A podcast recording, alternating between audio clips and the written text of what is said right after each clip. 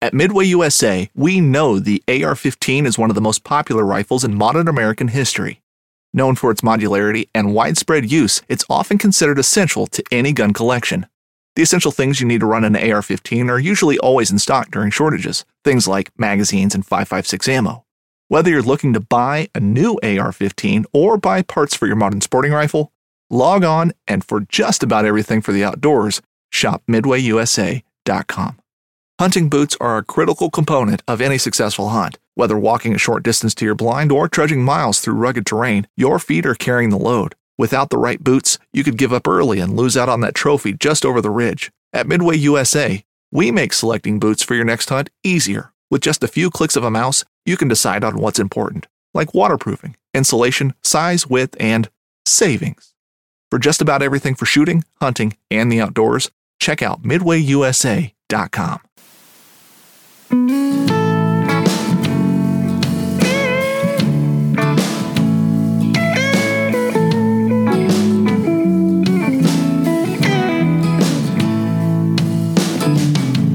these Biloxi blues, it happens every night. And I ain't never met a riverboat dealer that could ever be a friend of mine. The summer heat never treats me kind, it leaves I would- trouble on my I would take a dose of summer heat right now. So I'm bidding farewell Not gonna lie about that. Not gonna lie about that at all. Take a little dose of that heat. Come on, right here to the hook. This highway does not know my name, and I don't care. No, I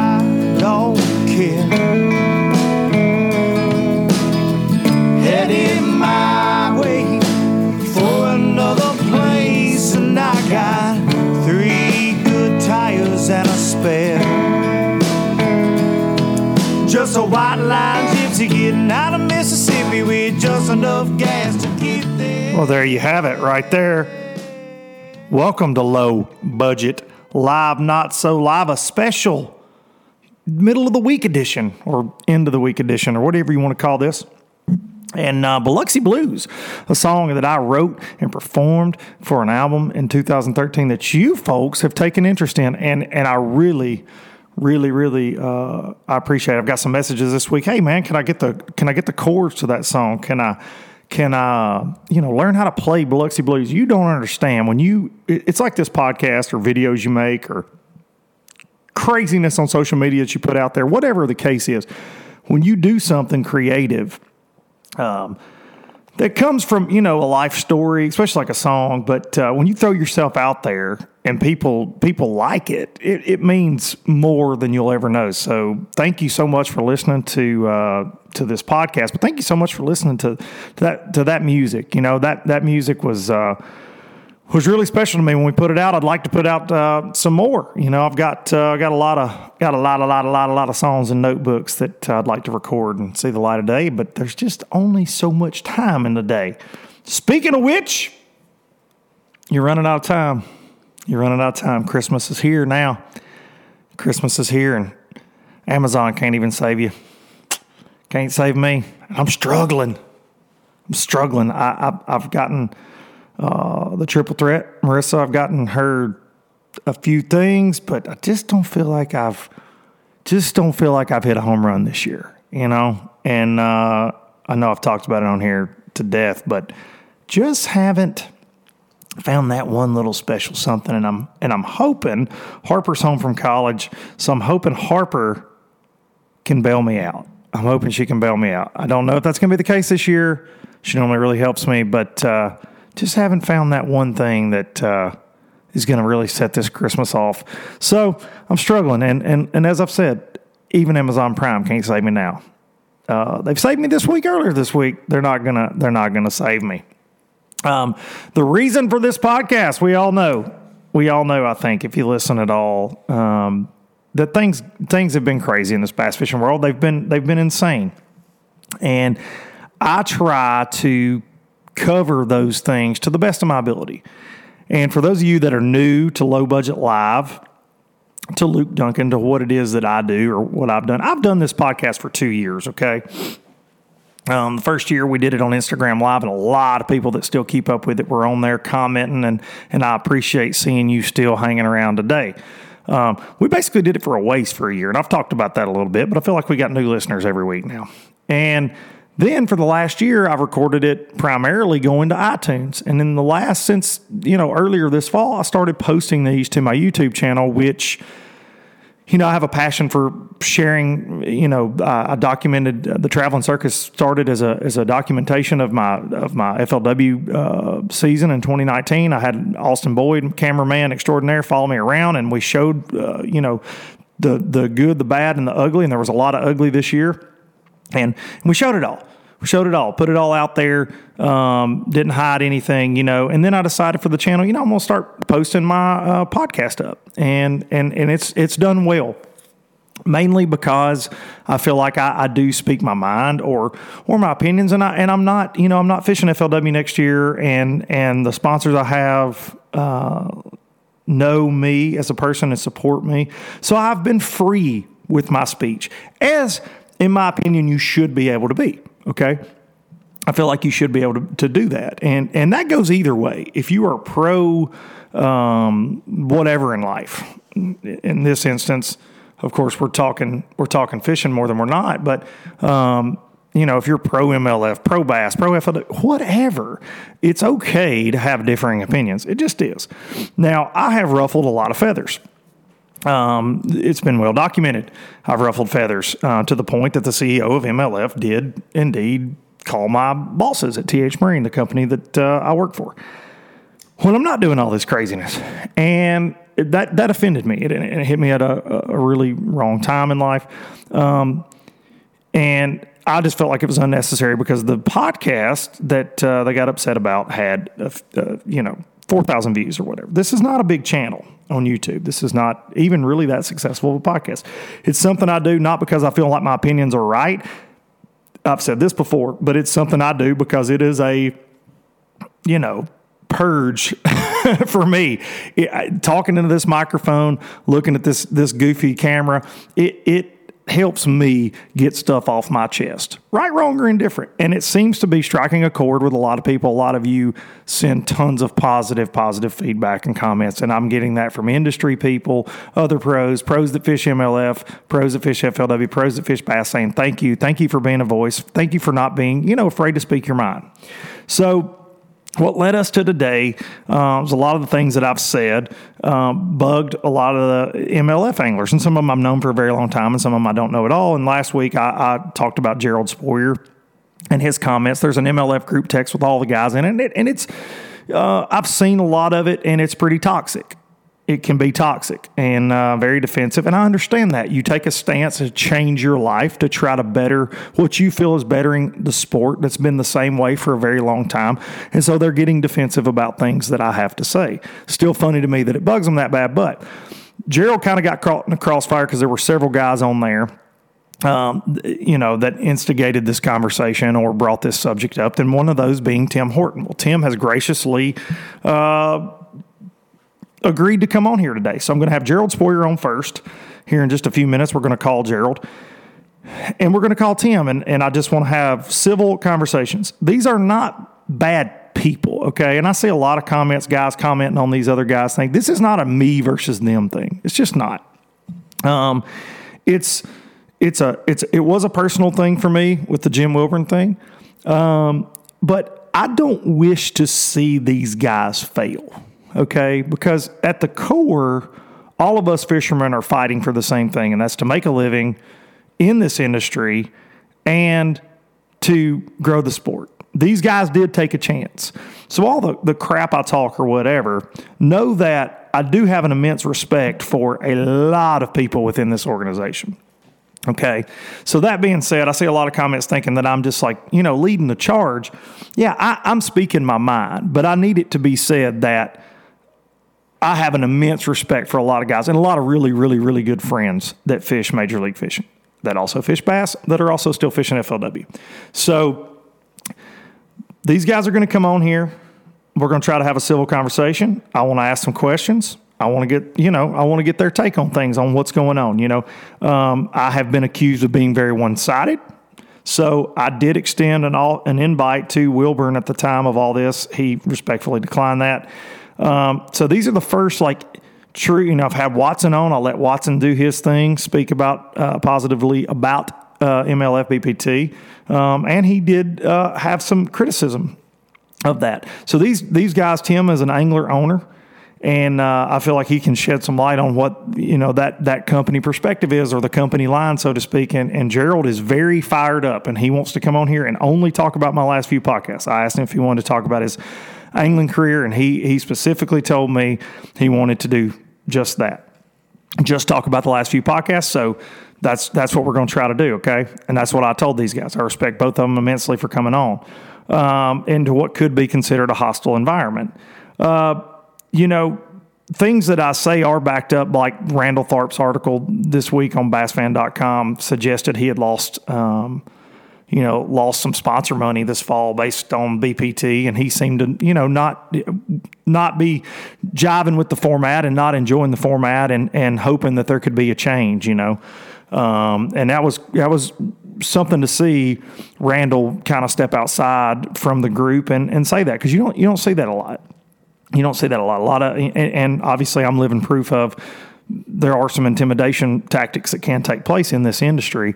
So Randall, uh, you know, that was that was a really good article, and it was I felt like it was very fair and honest. And there's no uh, there's no secret that some guys have lost um, some sponsor dollars this year. There, there's that's no that's no secret, and some guys have you know kind of disappeared, in my opinion, and in the eyes and opinions of a lot of people in the industry. So, one other thing I want to point out before um, we're fixing to call Gerald, um, just here in a minute, and when we when he picks up the phone, we're going to be rocking and rolling. I, I, told him that's how I do business. Whenever you answer the phone, I'm recording. You guys that watch this all the time know that. Tim and Gerald got together. They both requested that I do this live. Um, I, I declined that request, and, and being that I could only record during the middle of the day, it takes a lot more equipment to do the live shows, and, and I haven't done one in a very long time. Don't even know if my equipment works, but they they requested to do that, so I couldn't edit anything to make them look bad. I don't edit anything. Anybody that keeps up with anything I've got going on, I don't I don't edit a lot of uh, a lot of footage and things. That's not something I do. These podcasts, as you're seeing them, I, that's why I like to call people as I'm on here. Yeah, I could record calls at different times and plug it in and blah, blah, blah. I want the show to have a certain flow to it, and that's why I do it the way I do it. So, this is not live. I didn't want to do this live. And for me, and any of you that have ever seen a low budget live know my ADD gets going when comments are flying. And I want to and and I want these guys to be able to say what they want to say and what they feel they need to say, and I want to be able to say what I need to say without a lot of comments interrupting. You guys can comment afterwards, of course, on the uh, on on the page here. But uh, without further ado, see if this is going to work here.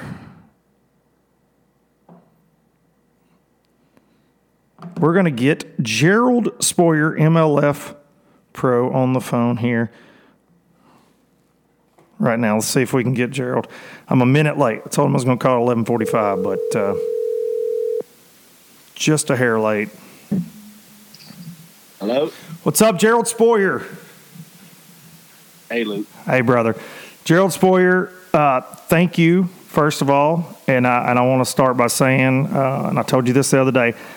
I respect the fact that you want to come on here and, and talk about your side of things and your opinions and uh, and all that. So apologize we couldn't do it live like you wanted to do. But for those of you don't know Gerald, just real quick, I want to say this: Gerald's fished the FLW Tour, went to the Bassmaster Elite Series, and now BPT. So he has fished all three trails.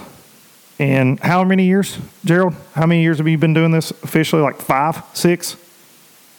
Uh, I actually quit my job and started pursuing professional bass fishing in 2015. So in 15, okay. So and that was when you went, you, you kind of left the coast. I didn't. Uh, yeah, I didn't. I wasn't eligible for any of the professional tours back then. So I, I basically quit my job and and fished everything I could to qualify for either the Elite Series or the FLW Tour. And that year I qualified for the FLW Tour, okay. Northern Division actually, and then fished in 16. That was my rookie year and uh, your rookie year at the same time. I say I thought you had a, I thought you were a year ahead of me for some reason. I thought you were there when I was fishing co I couldn't remember, but um, So you, so you have you fished Costas, you fished the opens, and then you qualified for the elite series and went on real quick. And I know, and I and I said this before you came on. You want to talk about the podcast, and that's absolutely what we're here for. What did you do prior to fishing professionally and quitting your job to pursue this? Oh well, you know, I mean, I'll give you a, a, a summarized version of my whole story just so mainly because so people can understand why I'm so passionate about Major League Fishing and the sport of professional bass fishing in general. Absolutely.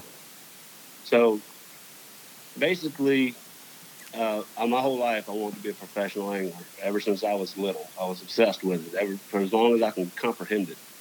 I wasn't watching cartoons. I was watching fishing on TV whenever I was about five years old, probably. And, you know, but no one in my family fished. It was a weird obsession that I had for myself for whatever reason. And then um, when I got out of high school, I actually went in the military. And so I didn't get to start as early. We didn't have all the avenues then that we do now to be a professional angler. Right. So I went. I went in the military. I was very patriotic, and uh, you know, I got deployed right after 9/11. And after 9/11, I was, you know, I spent my time pretty much deployed the whole time I was in active duty military, and um, one of the things that got me through being deployed during, you know, one of the worst times in our country's history was uh, was I I was deployed the entire time on a fishing rod, and I know I was never going to get to use it, but it was a symbol to me of peace I used to look at that fishing rod, and whenever things got tough or whenever I got discouraged and I needed motivation, and that was just my symbol of peace. And the the cool thing about fishing at the time is I didn't know of any kind of drama or anything that we talk about in today's world when it comes to fishing. All I knew is is what made me happy and it's what I wanted to be. And someday when I get home from this war, that I was going to pursue that. And so I was really, really passionate about it, even whenever I was deployed.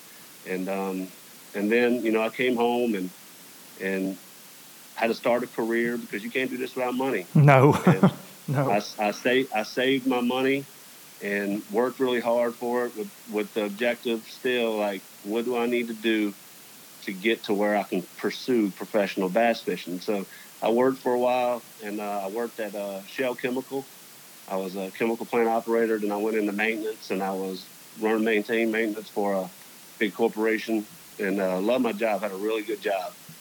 And then it got to the point I'm like, okay, I'm getting older, and it's time to start doing this. I've been making a pretty good living the last seven or eight years.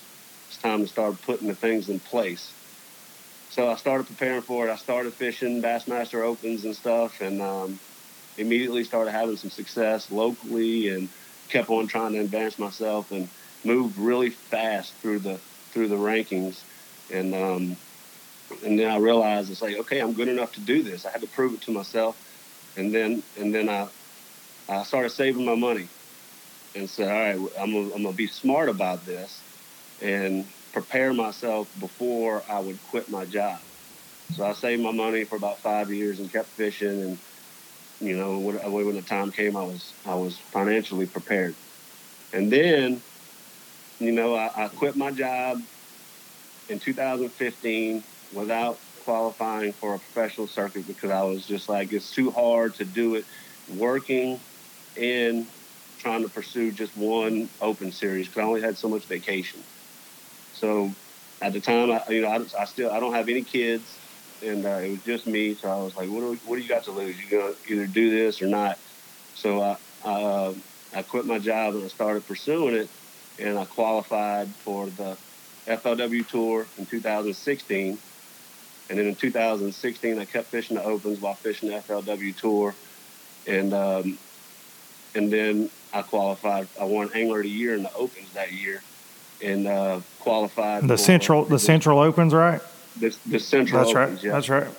I won the points in the Central Opens, and I was all fired up, you know, and I had got to fish with you guys on on the tour, so I had a taste of what it was like to fish with a big entry fee and stuff, and um, started kind of dipping into the sponsorship game, even though I couldn't at that time. You don't really get much attention from sponsors, and so I, I, I was kind of burning through my savings year one. So when I made the Elite Series, first thing that was presented to me was you you have to pay forty eight thousand dollars in entry fees. So then I'm like, golly. So you work hard, and then you're like, "Here's your prize. You get to pay entry fees." That's what I say on here all the time about pro fishing. Like it is business wise, from a business plan, it's not the smartest thing to do, unless you've got some support in some way. Right, and I, at the time, I didn't have any support. You know, I, I was uh, I was still working. Actually, in 2000, when I said I quit my job, I quit my career at Shell. But I had a sponsor, a title sponsor, Catalyst Handling Resources, and they allowed me to fish and work at the same time. And they work all over the world. They're a construction company in the chemical plants, and and I would go and fish. And when I would come home from fishing, then I would go on these turnarounds in these chemical plants, and I would work seven days a week, twelve hours a day, uh, just to to somewhat keep from eating up all my savings. And um, of course, that affected my performance at first, trying to do it all it, just it, it, still wasn't working the best of my ability. So when I made the Elite Series and they they presented me with that package and they said you owe us forty eight thousand dollars to compete, I had to make a decision. So I actually packed my bags and went to a third world country and worked a construction job. Jeez. To earn my entry fees to pay for the elites. I was in Kuwait. I don't know if you know anything about Kuwait but you get worried about getting your head chopped off just walking down the street. I was gonna say, I, I bet, I bet it's not like where I live and where you live. I'm going, I'm gonna no, bet. It was a very dangerous place, and and so I, I, I worked and I earned enough money to cover my entry fees to start the Elite Series. I actually wrote my first article for Bassmasters and gave it to the editor at the time, was Thomas Allen, while I was in Kuwait, and told him, "Hey, I'll see you guys when the season starts if I get out of here. uh, but Jeez. I'm trying to earn my entry fees right now, and and I was that passionate about achieving my goal of fishing for the Elite Series, and um, and so I did it, and I made it home, paid my entry fees, and I was fired up to start. And I was like, you know what? Now that I made the the elites, the sponsors are going to start stepping up. Uh, I'm, I'm going to be able to probably start building my business. And it still didn't. It still didn't work that way. Um, I started fishing and quickly realized the level of competition over there was out of control. It was crazy how good those guys were. Um, every time you thought that it would take 15 pounds a day to cut a check, you can add two or three pounds to that every time. It just blow my mind how good these guys would catch them. And then no one was really interested in sponsoring a rookie. You still had to prove yourself. Um, so the first couple years of being an actual professional was difficult, um, and and I knew at the time I learned quickly that this is not correct. Something's wrong with this.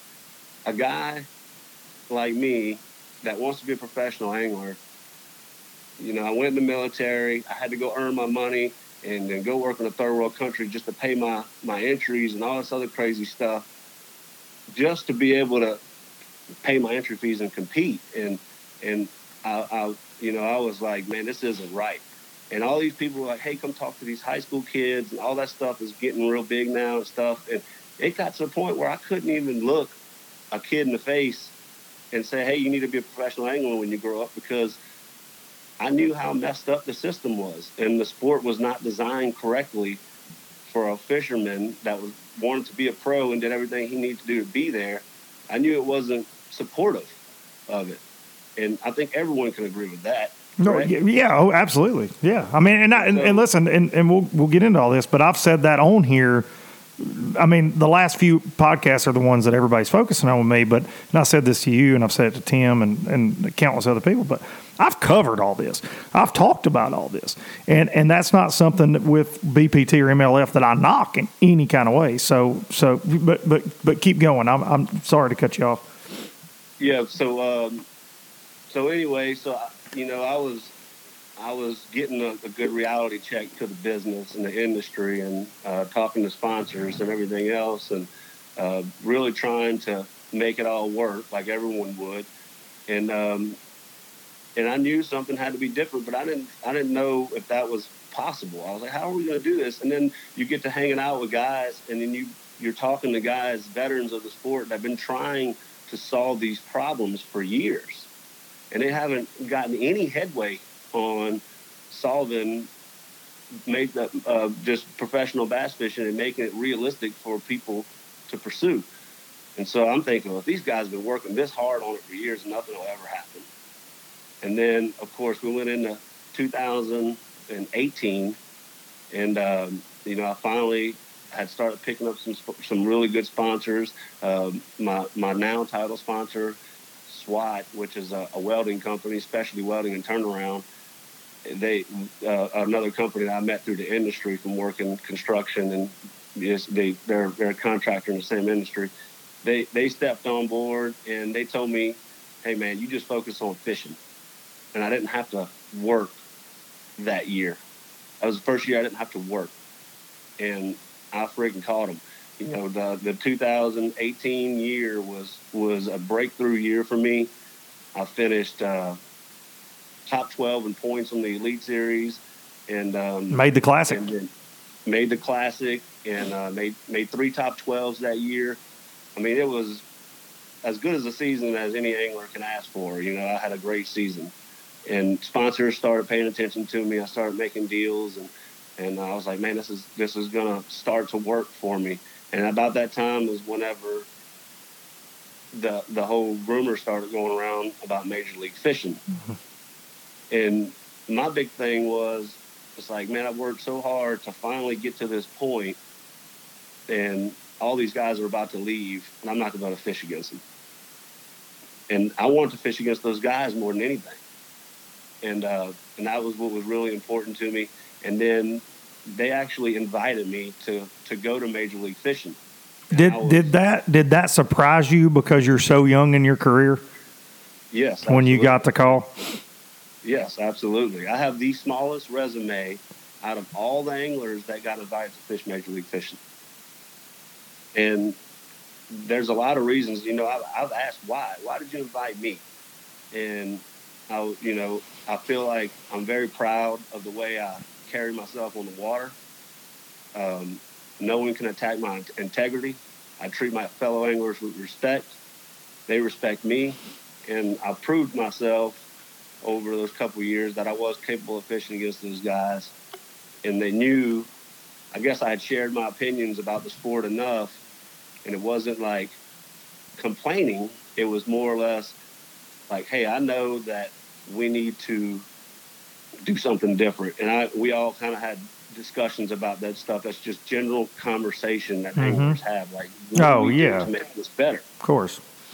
So I was very relieved whenever they was talking about, hey, we're going to actually do this, and you're invited. And so I was like, well, I'm all in because if it's something that we can do, if we can have some sort of movement, and that's what I call it, it's like a movement. If we have some sort of movement to redesign this sport and make it to where a guy that wants to be a professional angler, a kid that's we're, we're pumping all this stuff up with kids, and we have to give them some realistic end goal for when they do achieve their dreams, you know? Um, and so I, want, I said, I want to be part of that. And no matter what it takes, I said, I'm to put my head down and work really, really hard to help grow this league and do the right thing. And that was the main objective of all these anglers that went to Major League Fishing. It's like, we have to do the right thing. We did not leave Bassmasters to to go over there and and and put a black eye on the sport. We went there with intentions of let's do the right thing, let's make a, a good clear path for young people to fish and compete and to get there. Whenever you get there, you don't have to bet the farm to try to to try to make it. It's just not right. Um, well, and so that was the objective. Well, let me ask you this uh, on that, and I and I've said this before so I know you follow a lot of sports just like I do and like a lot of people do. And in our sport, because here's the thing the no entry fee thing, absolutely hands down, uh, one of the best things that's ever happened in the sport, if not the best thing. I totally get that. My thing is, there's only 80 spots. And so when we're talking about these kids, you know how many kids are in this, like I do. We have fewer spots to be a, and I'm using quotes here, but to be a pro in this sport, we've got fewer spots than, say, Major League uh, Baseball. You know what I mean? Like it's not, it's it's a long, hard road and and I get what you're saying with once you get there, what you guys are trying to create. When you get there, you're not going to have to bet the farm. But don't you think that this is not a cheap sport either way? Even though you're not paying entry fees, the equipment, the boats, and all that. And a lot of us are very fortunate, especially uh, to have you know boat sponsors and tackle sponsors and things like that that support us, get us equipment and things. But I'm saying that long, hard road, you're going to spend a lot of money just getting to that point too. Yeah. You know what I mean? I mean, you did it. I mean, you're talking Costas Opens. You're spending a lot of money on those too, and and those are always going to have entry fees. So it's it's still it's very hard to say that it's easy for a guy to get to that point. point, and it shouldn't be easy. Anything that's a dream, God knows, listening to you talk, your dream hasn't been far from easy. It's been far from easy, and and you've sacrificed more than most people ever realize, probably. But but I'm just saying, there's there's a lot of there's there's a lot of people trying to fit into a really small box, so to speak, if that makes sense. Yeah, absolutely. And and and this is uh, us starting Major League Fishing is just the first step, and the and hopefully the sport will continue to evolve in a positive way, and uh, from here, and and I, I also you know it's to me now the sport this the the breakup, I guess a lot of people say, has gone.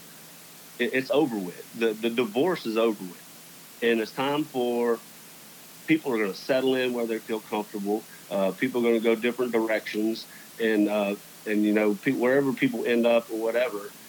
Now it is just as important for Major League Fishing to succeed as anything, because and, and the same thing with bass. It is very important to me for Bass to succeed. I have a lot of friends that are still there, and uh, and I support those guys a lot.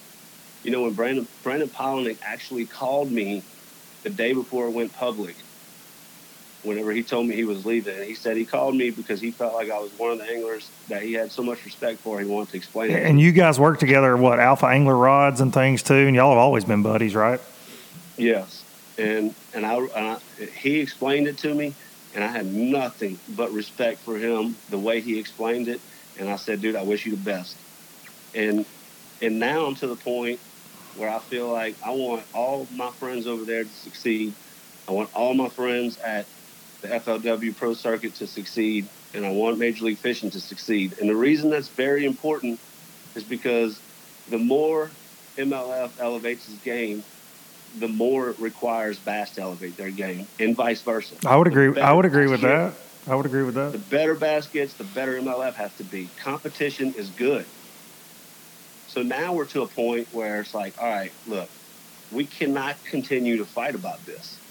We can't. Now it's to the point where anglers need to start supporting each other, no matter what league you fish at.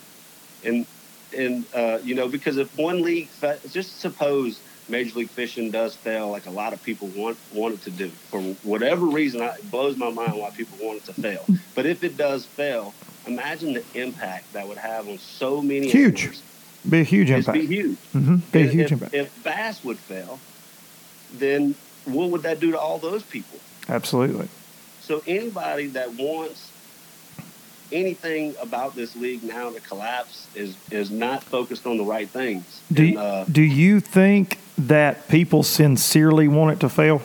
And I'm not talking about industry people. I'm talking about fans. Do you do you think other than than than a keyboard warrior kind of guy that just just people feel like they need to pick sides, you know, and I see it all the time when I talk about something on here. People they want to try to impress you or, or, or, or whatever. But do you think that ultimately people want to see it fail? A certain you know, group think, of people. I think there's people out there that for their personal satisfaction, they would like to see someone do bad or fail. That that's probably true in any competition, though. Personal I would say. satisfaction. Yeah. Whether it's a, about one person, you see a guy make it that you didn't like, and you're like, man, I hope he doesn't catch it. Yeah. Or you see, there's people that personally want to fail, but I don't feel like people have really started thinking about what would be the overall outcome if an organization failed. Well, to especially now that they're involved with FLW, which you and I both got our start with, it would be bad. I mean, it would be bad for the industry, and a lot of people might not think that you know they would want to hear me say that, but um, you know, I've talked about this on here. It's not something I want to see fail. Um, just because I have opinions about things that are going on. I've said many times there are many, many, many smart people there. There's a lot of money over there. There's a lot of driven people. So I don't think it's I don't I don't think it'll fail. I, I really don't think it'll fail. Um, I Oh, think you've got to adapt to succeed uh, in some things, probably. You know, um, and and success is judged by different things. You know, it's like, do you want that a bulk of the original bass fishing fan base, or is it all about new growth? You know what I mean? Because we do see this divide, like you said, the divorce, and I went through one of those myself about six years ago, and people feel the need to pick sides in, in a divorce. so th- there, a core base of these fans truly feel like it's a bass versus MLF thing, and they, they have picked sides one way or the other. yeah, I think it's time for people to get over that. It uh, and so it's one of those things is is if you gotta you gotta decide what side are you on? Are you on the side of the anglers? Are you on the side of the sport that's pumping negativity into the system? Because and I'm just talking about in general right now. If if you're pumping negativity into the system and to the league or to the social media outlets and you're drawing you're drawing those dividing lines. You're slowing that that mindset of people saying you know what? I'm going to support all these guys all the sport. They're all contributing some sort of way. Or are you on the side of the anglers where you're saying hey you know what? Let's let's grow this whole deal together. And uh and, and what can we do to to contribute to that on the positive side so you're either contributing on the negative side or you're contributing on the positive side. And and you know, it's one thing to hash things out in private because that's just natural with any kind of growth. I have a good idea, you have a good idea, you might not believe in my idea, but hashing things out is how we get to resolutions. And uh, and we do that in all our advisory board meetings. Y'all have the same advisory board at, at major I mean at FLW when you was there and they have it at Bass and we all hash those things out. And so when you say things in private, we say a lot worse things than what I said about you about each other. I mean, that is minimal compared to what we do because we're a bunch of grown men and we, we just get emotional about stuff and we get mad, That's right. right? Yeah, oh, t- totally. Yeah, and you and I talked about this. Yeah, absolutely. And actually, just to, the whole purpose that I'm on this podcast or the whole reason I'm on this podcast right now is because what I called you in that private group text. And that was, you know, something I said in private. And the reason I said it, to be honest with you, is because I knew it was the quickest way to get on your podcast. and it worked. Here I am. Bro, all you had listen, all you had to do was send me a damn text or, or an Instagram message. You didn't have to call me a bitch. No, I'm I'm being I'm being funny. But uh, but I here's the thing. Uh, I it, actually did. you sent me a text. Yes, November 26th. Look at your text messages. I, I, swear because I looked through when I texted you this morning. The only texts we've had um, ha- have been have been th- this morning um, in my phone. But now, and I'm not and I'm not saying and I'm not saying you didn't. I'm not saying you didn't reached at all. out to you because I want to come on your show and defend the league and give, you know, I want I want to answer the hard questions, the ones that people don't really understand, and people are scared to answer questions and stuff, and and I'm not, you know, I want to, I, I believe in what I'm doing so much that I'm willing to stand up for it no matter what I do, and um, but What, you know, I so go ahead. No, no. So, so I, I just I had a I had a couple questions in this that I, I want to talk about because you you were talking about you know pumping in negativity and things like that. I you know you being a, a you know fan of this country and obviously defending it and and, and thank you for doing that because I'm I, I am I'm not a bitch about a lot of things. I am a bitch about uh, going to a country where I might get my head cut off. So uh, thank you. Oh, for, I was too. Yeah. Well. Well. Don't get me wrong. I was scared. I was terrified. Uh, but but I, I think at the same time, man, I think and we're talking about these closed door meetings and things. I think that freedom of speech is a good thing, and I know you would agree with that. Um, but I feel like in this country where we're at right now, is freedom of speech is only okay if it fits your narrative, and and and that goes for me, you. Politics, religion, whatever. You, you you see it on the internet every day. We are a country that is divided. And if you don't, if I don't say what you like, then it's a problem. If you don't say what I like, it's a problem. And and if we all just don't fall into a certain category with each other, then it's then it's not okay. Um, you know, I, I have been negative. I will fully fully admit that.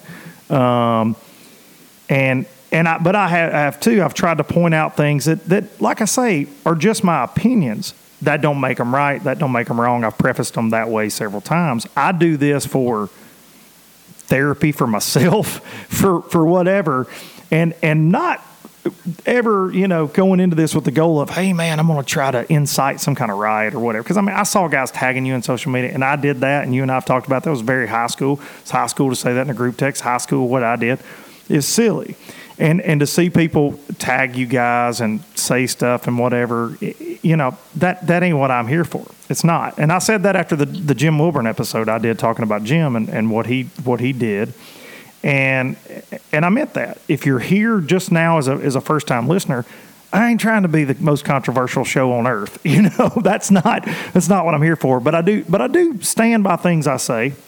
So I want to ask you, um, you know, what what exactly I've said that that you have the most issues with. I want to hear that out, and uh, you know, and and and let's move on with this. You know, let's let's see how we can stop the divide, stop the divorce, you know, from being so bad. So you, you wanted to come on and talk about that, and I absolutely want to want to give you the floor to talk about it.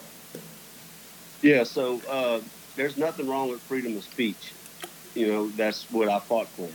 And but to me, there there comes a certain amount of responsibility with people, especially in your position, because you're an industry guy as well, giving information to the public and not telling the whole story. And and then so I'll give you an example Okay. whenever I said that about you on the private group text, you took that message and you posted it on Instagram and you said, I guess an irrelevant angler is mad that he didn't get a free jack plate. And so you posted the the message. It made me look you painted the picture of making me look like a bad guy. And then you backed it up with another message that made people think it was about a jack plate. And and then after that, you went on two different podcasts, one of your own and another one, and you talked about it. And then you said that I was at TH and I went to Bob, and I went back to TH and I went to Bob's, and you told everybody I was a type of angler that would go from uh, one company to another for seven packs of worms here and three packs of worms there, or something like that. But that none of that was true. I mean, I'm sure by now you have figured out that you was probably inaccurate about that, right? Oh, I, I told you this the other day. So knee jerk reactions happen all the time, and I and I do, um, especially. And I'll say this: I don't know you well enough. I don't. Uh, hearing your story on here today has made me respect you more. Absolutely, one thousand percent. But I told you the other night, and and and I stand by this. Um, especially with the jack plate thing, that was unprofessional of me. It was. Absolutely was. Um, it was a knee jerk reaction. I told you you got caught in the crossfire. It was a conversation that I know for a fact you did not start, and you threw that out there, uh, and it got back to me, and it was a it was a it was a heated moment. absolutely a heated moment. So, uh, and and I do, uh, and and the podcast was done that evening. And I'll say this: I've thought about it a lot, and I think you could say the same. I hope you can say the same um, because I know that you have.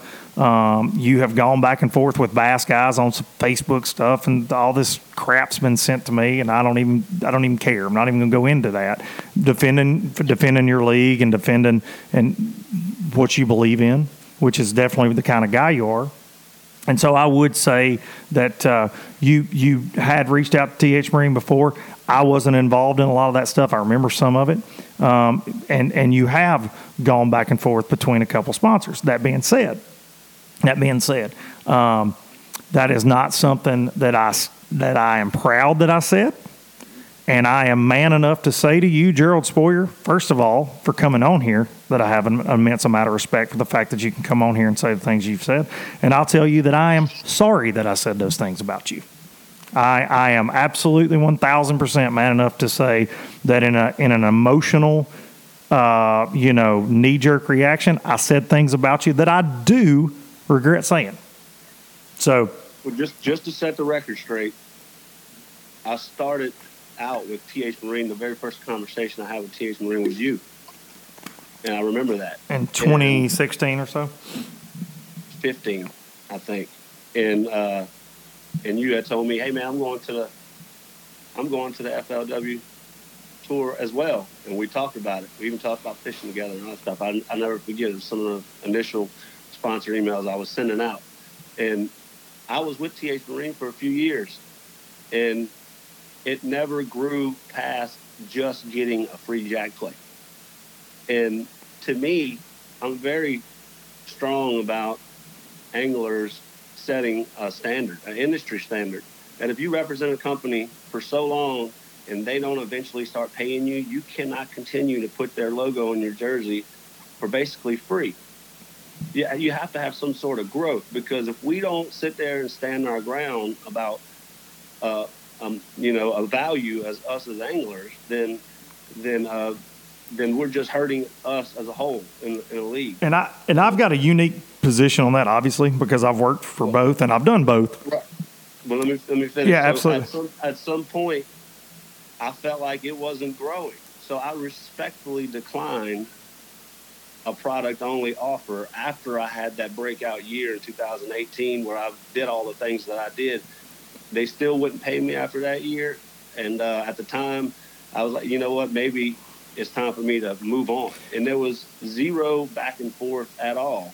I just, and I and I was and I was out on all that, but my, my question is though in that, and I and I say this a lot, and this comes up a lot in our industry from industry sponsors, and I understand anglers getting paid, dude, one trillion percent, God knows. But that being said, when a company is is like you said, it was hard when you broke through. You said, "Man, it was really hard. It's really hard. Rookie year, it's really hard to get any sponsors." And when you have that breakthrough year, um, you, you know, there are lots of things that go on within these companies between budgets and what they've already got kicked out. And and for a company like ours, I don't want to talk too much about it, but for a company like ours, it's not as big as everybody thinks it is. And there's not just piles of money laying around. It's just not how it goes. And so when when they when a company is is loyal with you, especially in the beginning and works for, through you, um, when you finally have that year after a few years and you have that breakthrough year, there's nothing that says they've automatically got to step up their game. You hope so as an angler because I've been on the side. You hope that once you do something or or you, you you achieve something that you want to achieve that but that doesn't always happen you know, it just well, it just it. doesn't. You know what the problem was at that time frame? At the time, y'all had been through three different people that was in charge of that position. I would agree with that. Hey, hey, brother, that's and, part of my drinking so problem. The new, come along, the new person would come along, and they didn't know anything that I had done the year before. Right. Uh, hey, I, listen, you're preaching to the choir. You're preaching to the choir. It's nothing against TH Marine. I just felt like, wow, this is three years in a row. I'm having to deal with a different person. I'm just going to go somewhere else where I can start over, you know. And there was nothing against none of that. Uh, so I just wanted to set the record straight. Yeah, absolutely. And I'm glad you did. Responded to the public at all about all the stuff that's been said so far. Um, you know, I, I don't. I mean, I'm I'm going to tell you right now if someone wants to get in touch with me on social media, they, uh, good luck because I don't get on there. The only reason you got to talk to me the other day on it is because I was next to the person that runs my social media. I do not actually have Facebook and Instagram on my phone. I provide content and I'll and I get asked, "What do you want to say to this person?" and I'll respond like that. But I have distanced myself from social media because of all the negativity that's came into our fishing industry.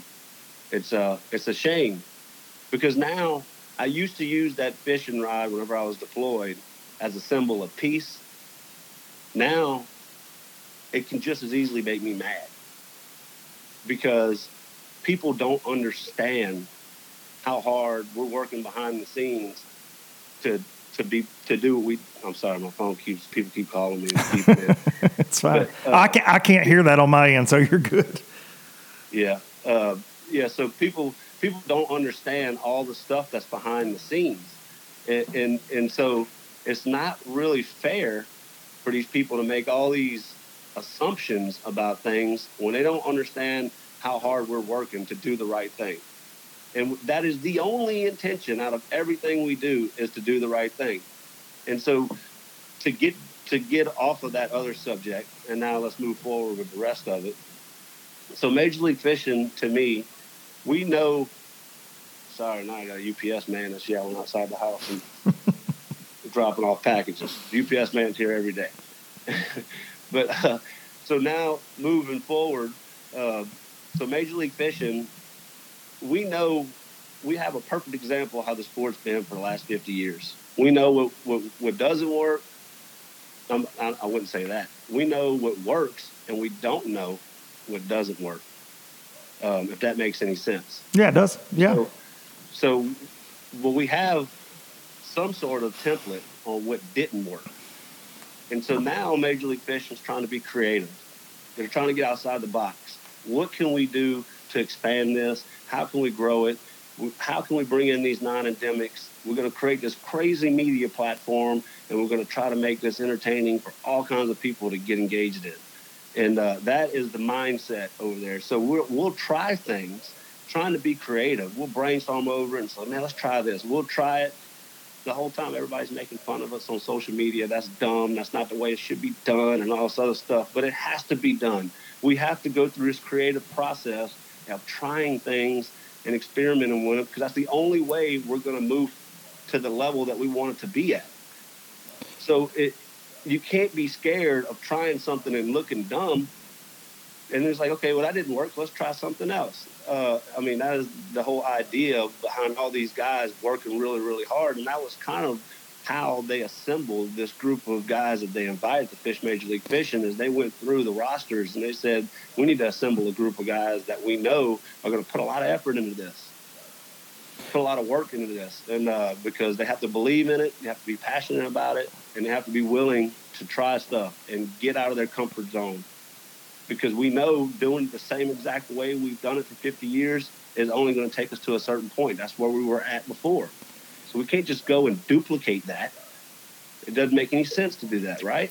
I would agree with that. And so, go ahead. Oh, no, my, no. My question is, and I and I want to go back to a point you made, and it's just something that always comes up, just pops up in my head a lot.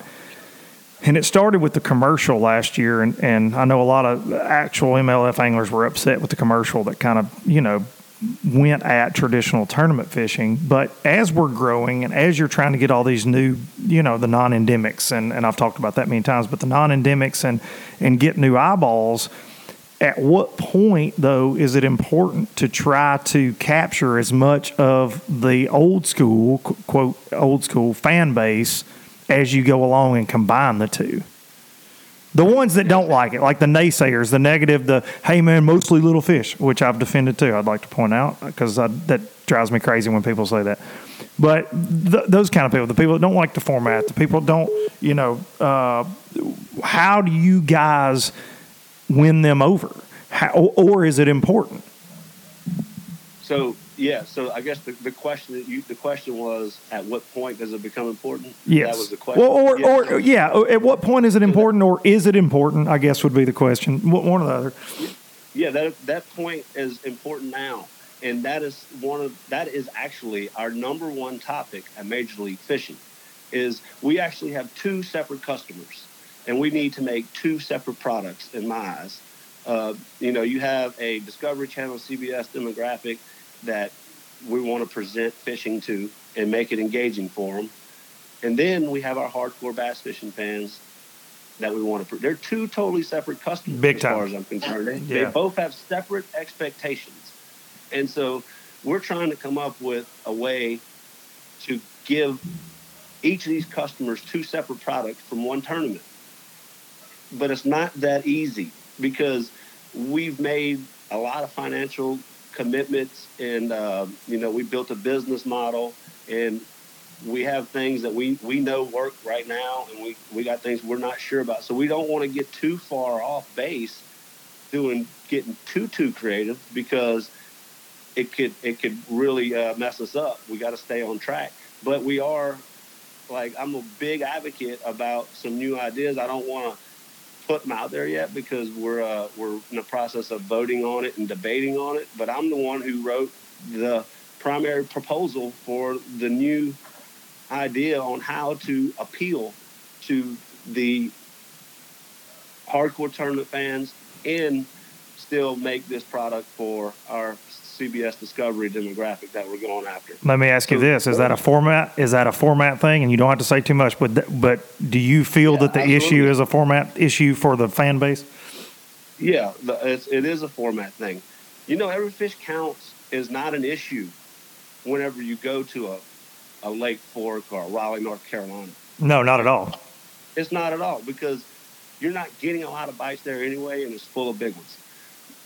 It, it's only an issue whenever you go to a place that's just absolutely loaded with it. Table And rock. so, yeah, but the the really cool part about Major League Fishing, and if you ever compete in it, you will you will understand that score tracker concept is freaking crazy. I mean, that part of competition is you you cannot replace that. So maintaining that score tracker and that emotion that gets captured around those cut lines and all that stuff is very important. So we got to be careful because we don't want to lose that. We don't want to lose that drama around that that 20 cut line whenever a guy's fighting his way in.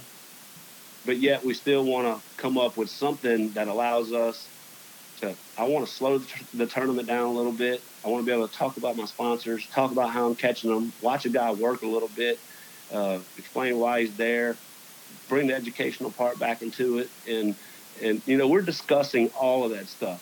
And the way Major League Fishing is now, after you know we've only, I mean it was so fast that we built this thing that uh, the way it is now is probably nothing to what it's going to look like two, three, four years from now. We're going to keep on. That was that's part of our job when we signed up for this deal. It's like, hey guys, you got to be willing to work at this. You got to be willing to have these uh, two-hour conference calls and have all these conversations with your advisory board, and and that is a lot of work that takes a lot of time. and It's a big distraction from the actual fishing. It's not just about fishing. It's like we got to build this organization, and so we're all on the same team about it. You know, and things get hard. Uh, you run into you run into challenges, and, and guys want to express their ideas, and then the majority of the group may not agree with it, and so guys get frustrated and stuff like that, and they say, well, you know what, I want to leave, and you hear all these complaints, but all it is is normal discussion that you would have anywhere at any organization, any company.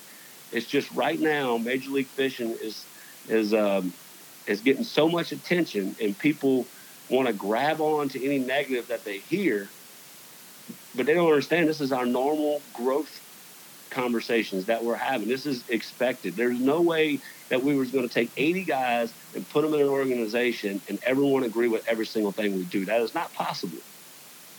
So you're going to hear about guys talking about, man, I don't like this. Man, I want to go there. But that same conversation is going to happen at any league. There's guys at every organization that want to come to Major League Fishing, and there's guys in Major League Fishing that probably want to go to other organizations just because they may not have things going their way. And I can respect that. It's like, hey, whatever. If you want, I mean, um, you know that So you don't didn't have a problem with the guys leaving? I mean, I know Brandon, you and Brandon did that didn't. I mean, because I know it hurt the perception for a lot of hardcore fans when these two big names leave the organization. That didn't, you know, that didn't bother you personally. No, not at, not at all. You know they uh, you know they have a lot of sponsors that are aligned with with with Bassmasters, and uh, and some guys have a lot of sponsors that are aligned with Major League Fishing, and business wise and emotion wise, they may say, you know what, that's where I want to be. Uh, that's embedded in them and they're going to go over there and work their butts off and they're going to make that organization grow. Of course, it sucks that I can't work with those guys and fish against them because uh, they were so good at what they do. hmm But they're going to go over there and do their thing, and we're going to continue to do our thing over here. And and uh, I don't think there's anything. I, I, I mean, I can't sit there and say there. You know, you've said things on this on this podcast that I just don't agree with. I don't know why. Um, you've used words like evil people and uh, Well, well, you got to so so on that. So on that, you got to understand from my point of view on that. There's one evil person to me in the in the organization, and you'll disagree because you guys work with him all the time, and all I know is a is from personal experience, right? And that's Jim Wilburn. And and over my podcast about FLW buying out, and I had Watson on 45 minutes of James Watson, pro BPT, pro MLF.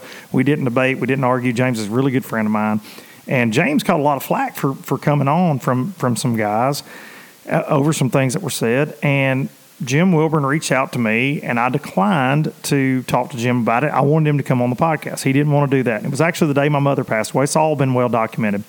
Um, he didn't really read my email response, told me he's sorry to hear about my grandmother, went on, and then proceeded, after hearing about the situation I was in, called my bosses at TH Marine about the podcast, tried to get me in trouble.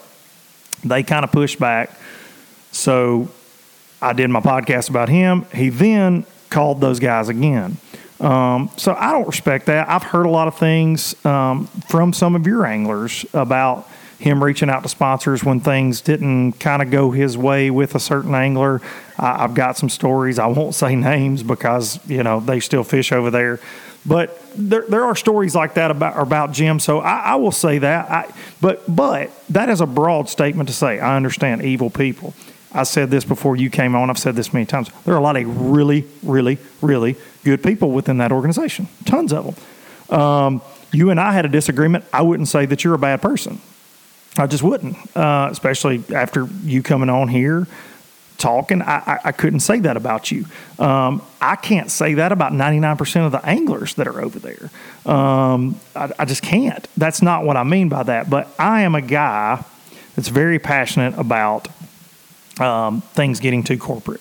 You know, uh, I, I've I've lived it in my in my business life too many times, and I don't I don't like that corporate feel. And when Jim did that, that was very much a corporate move to try to eliminate an opinion or eliminate a narr- you know something that doesn't fit whatever narrative he has. And I understand it probably struck a chord because I am in the industry. And and I and I spoke up just just about what I for, for me as an FLW angler and what's coming down the pipeline and, and just pointing things out. You know, but but when we go back to that freedom of speech, that should still be okay.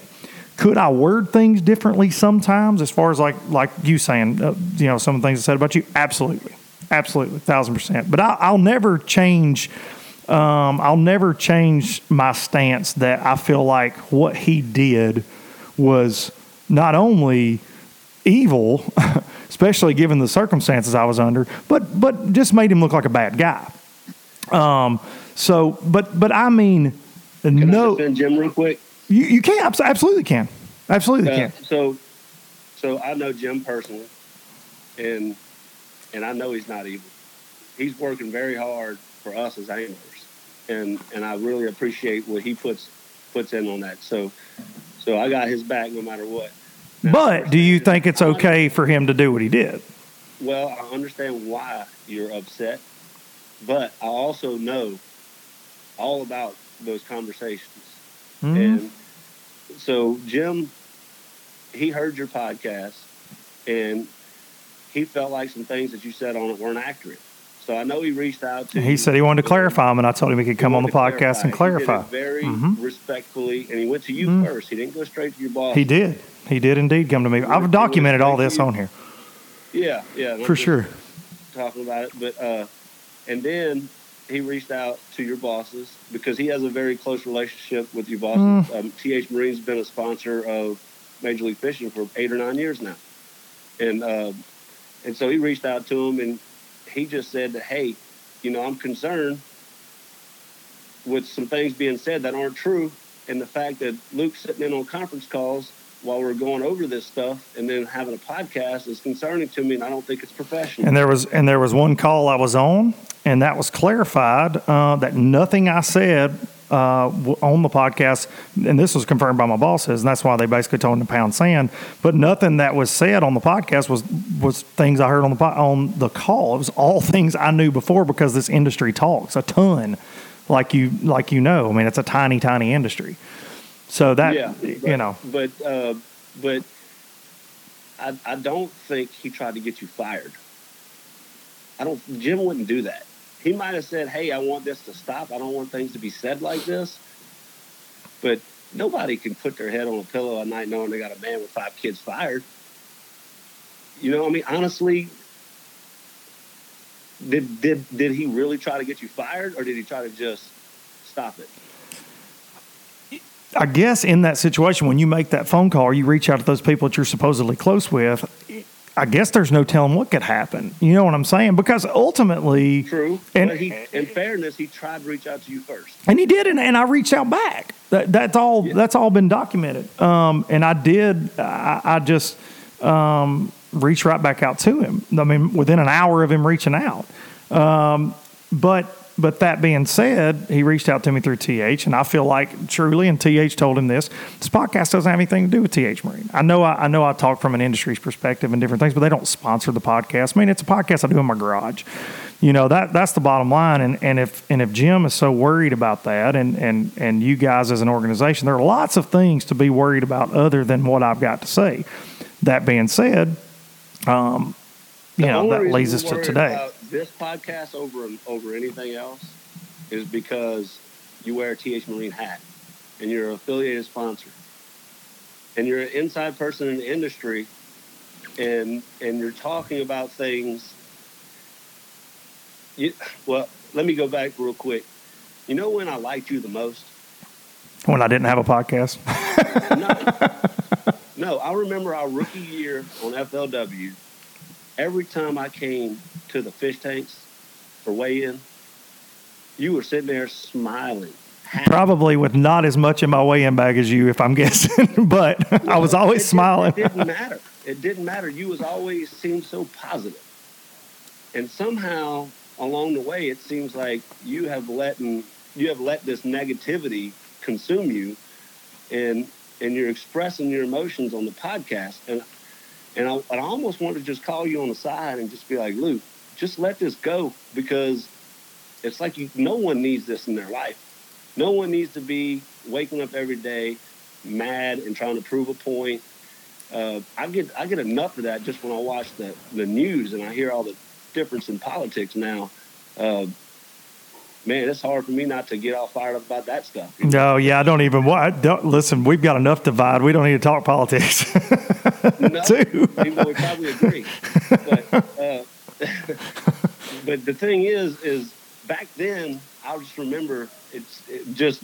I mean, I didn't know you real good, but we talked enough to where I knew that you was you seemed like a happy person. And, I and I would like to say, and I feel like that's that's that's an unfair statement to say I'm unhappy because I, I'm not, and I'm not mad on the podcast. I've done a couple of these podcasts where I've been mad. One would be the one this past weekend after you and I our interaction, and then the other was the Jim Wilburn. Other than that, uh, dude, honestly, like I like I've told you and told Tim, I've done 40 of these in the last year. I I haven't been mad. They're just now ended up on YouTube, but I, I promise you. I'm not mad at anything unless it comes to a personal extent, and that's what, and that's what I talked to Tim about as well. Um, I'm not mad that you guys took a leap of faith on something. that doesn't affect me personally one way or the other. It doesn't. I'm not. I'm not mad about that. I'm not mad about you trying to change the sport based on your vision. I'm not mad about that. What I what I do get mad about is, um, or passionate about. Call it mad. Call it passionate. Uh, just this mentality that seems to come out from both organizations, and that's this: if you ain't with us, you're against us, kind of thing. And I try and it doesn't come across in the last few podcasts. But I want to stay in the middle because I, as I love doing this podcast, so I want to cover the sport. When you win an event, I want to have you on here to talk about how you won it and what you were doing. I want to cover the sport. Right now, what's getting the heat is the fact that MLF bought FLW is one of the biggest news stories of our fishing, uh, little fishing world here, and all the other stuff going on, the changes, the guys leaving, some different things. And that's what's being talked about. So that's what I'm talking about. Um, you know, so I, so to say I'm mad, I'm not. I'm not mad. Uh, but I do think it's fair to say that a lot of industry people, um, and I know you guys are focused on a lot of non-endemics, but a lot of industry people talk about how things are going and and are frustrated and. And I've had tons reach out to me about the podcast. Hey, man, thanks for being a voice. I've had some of your own anglers reach out. Hey, man, thanks for being a voice. FLW guys, bass guys. So I do know that things I say are resonating with people and and I and I do make you this promise, and I know you disagree with me on a lot of things, and that's fair, because um, that's what makes this world go round. But I, I, will say this: I will never say anything that's either not my opinion based, okay, or something I believe to be true in a in a fact. I would never make, and that's what I told you and Tim about coming on here and edit, you know, the fear of me editing something. Dude, I don't want to make you look bad. I don't want to. I don't want. If and I told you, I says if you look like crap, it's because of something you said, not because something I edited. Um, or if somebody perceives you as being X, Y, Z, that's on you. That's on Gerald, not on me. But um, you know, I don't have a desire to do that. I just don't. And and and I, I agree with you. These shows are more fun when it's smiling, laughing, Luke. I won't lie about that. I have a lot more fun with me and Gerald or uh, Swindle are talking about God knows what than uh, than than having to hash out all this all this craziness. But uh, um, that being said, dude, I, I want to say because we've we've been going for almost an hour, and I want to get Tim on here and I got to get my kids picked up. So if you got anything else for me, and well, I've texted Tim. I know we I know we kind of talked a lot. We ju- yeah we really we talked a long time. Answer, I really want to answer some hard questions. I'm prepared to do that. So, do you have any like really hard questions that you want to ask me? No, I don't. I don't. I don't. I, no, I think that. Uh, I, I, think that I've, you know, I wanted to ask you about, certainly wanted to ask you about Wilburn. Did you think that that was okay? Um, I think that we've covered everything that a fan would be concerned about. And the, the most beautiful thing about this, other than I feel like that uh, hopefully we have a mutual respect for each other when this is over, is the fact that uh, you explained your story. I feel like you explained it well. You explained your side, you explained your passion. And I hope that people listen to this and, uh, and, and, and realize that, you know, and, and allow them to form their own opinions. This is, this is Gerald Spohrer's take on everything. This is Gerald. This is not. There's no spin on this. This is what you feel like is going on in the industry, and and I think that's good. No, I, I don't have any hard questions. You wanted to come on. You reached out. I wanted. I felt like I owed you that. I wanted you to come on, and so here we are, man. And uh, and I respect you immensely for coming on.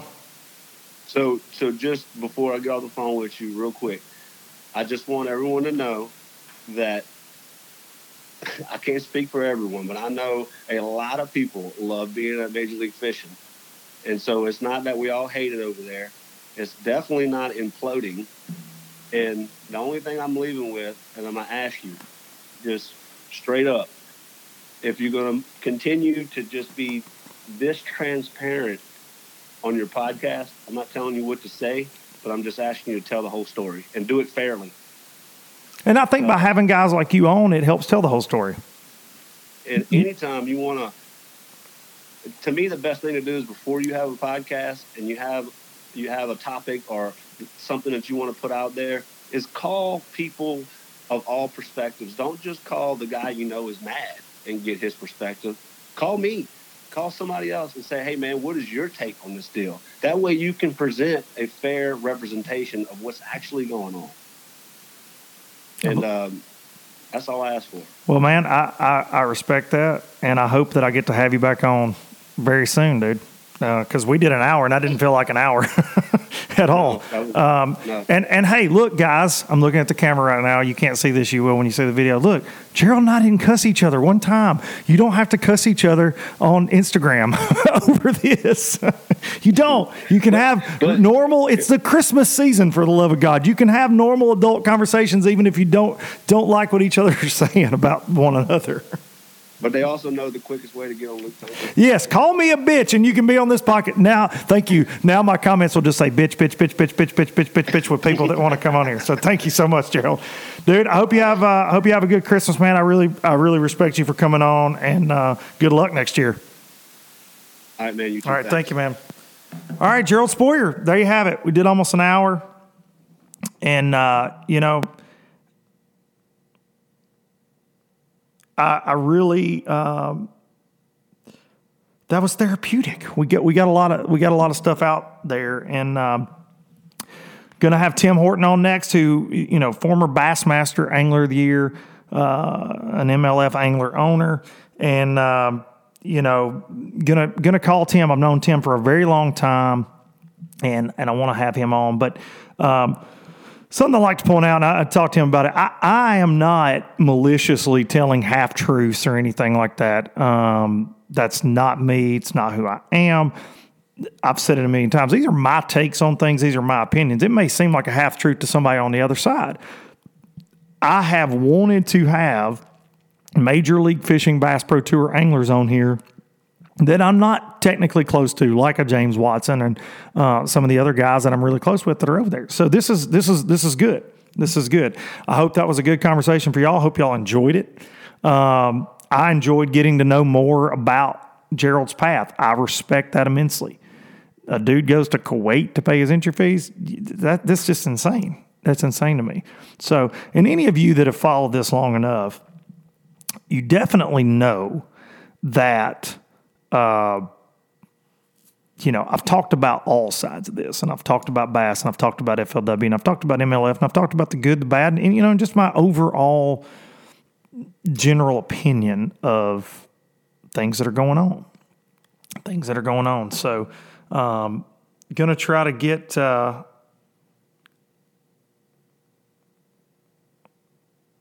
text him here.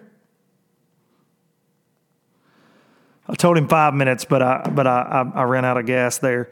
Um, so gonna get Tim Horton on here, and Tim has been very very vocal in this, and I've got a lot of things I want to I want to talk to Tim about. Unfortunately, we're running out of time because uh, I got somewhere I got to be.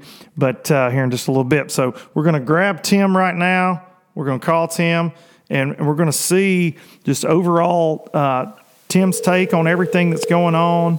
Uh, like I said, hello, Tim Horton.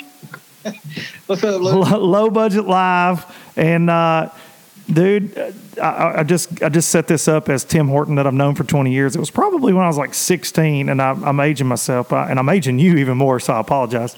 But uh, I'm 36 now, so I met Tim when I was like 16. We live we live really close to each other, and uh, Tim has been uh, has always been very kind to me. So I want to say uh, just had a great conversation with Gerald Spohrer.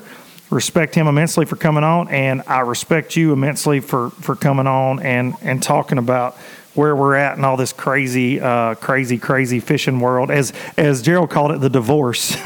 well, hey, I'm, I'm, glad to hear y'all had a good talk. You know, you told me we was going to be on at twelve. Here we're twelve fifty. I'm thinking, okay, they're meeting halfway in the middle to get it on. No, no, no. It was it was it was good. I, I think uh, I, I, think when you go back and watch it, it, it, was good. We hashed out a lot of our differences, which uh, he's hot headed, I'm hot headed, and we we uh, we both said things that I think that uh, after the fact we regret it. And, and I know that uh, you're probably the same way.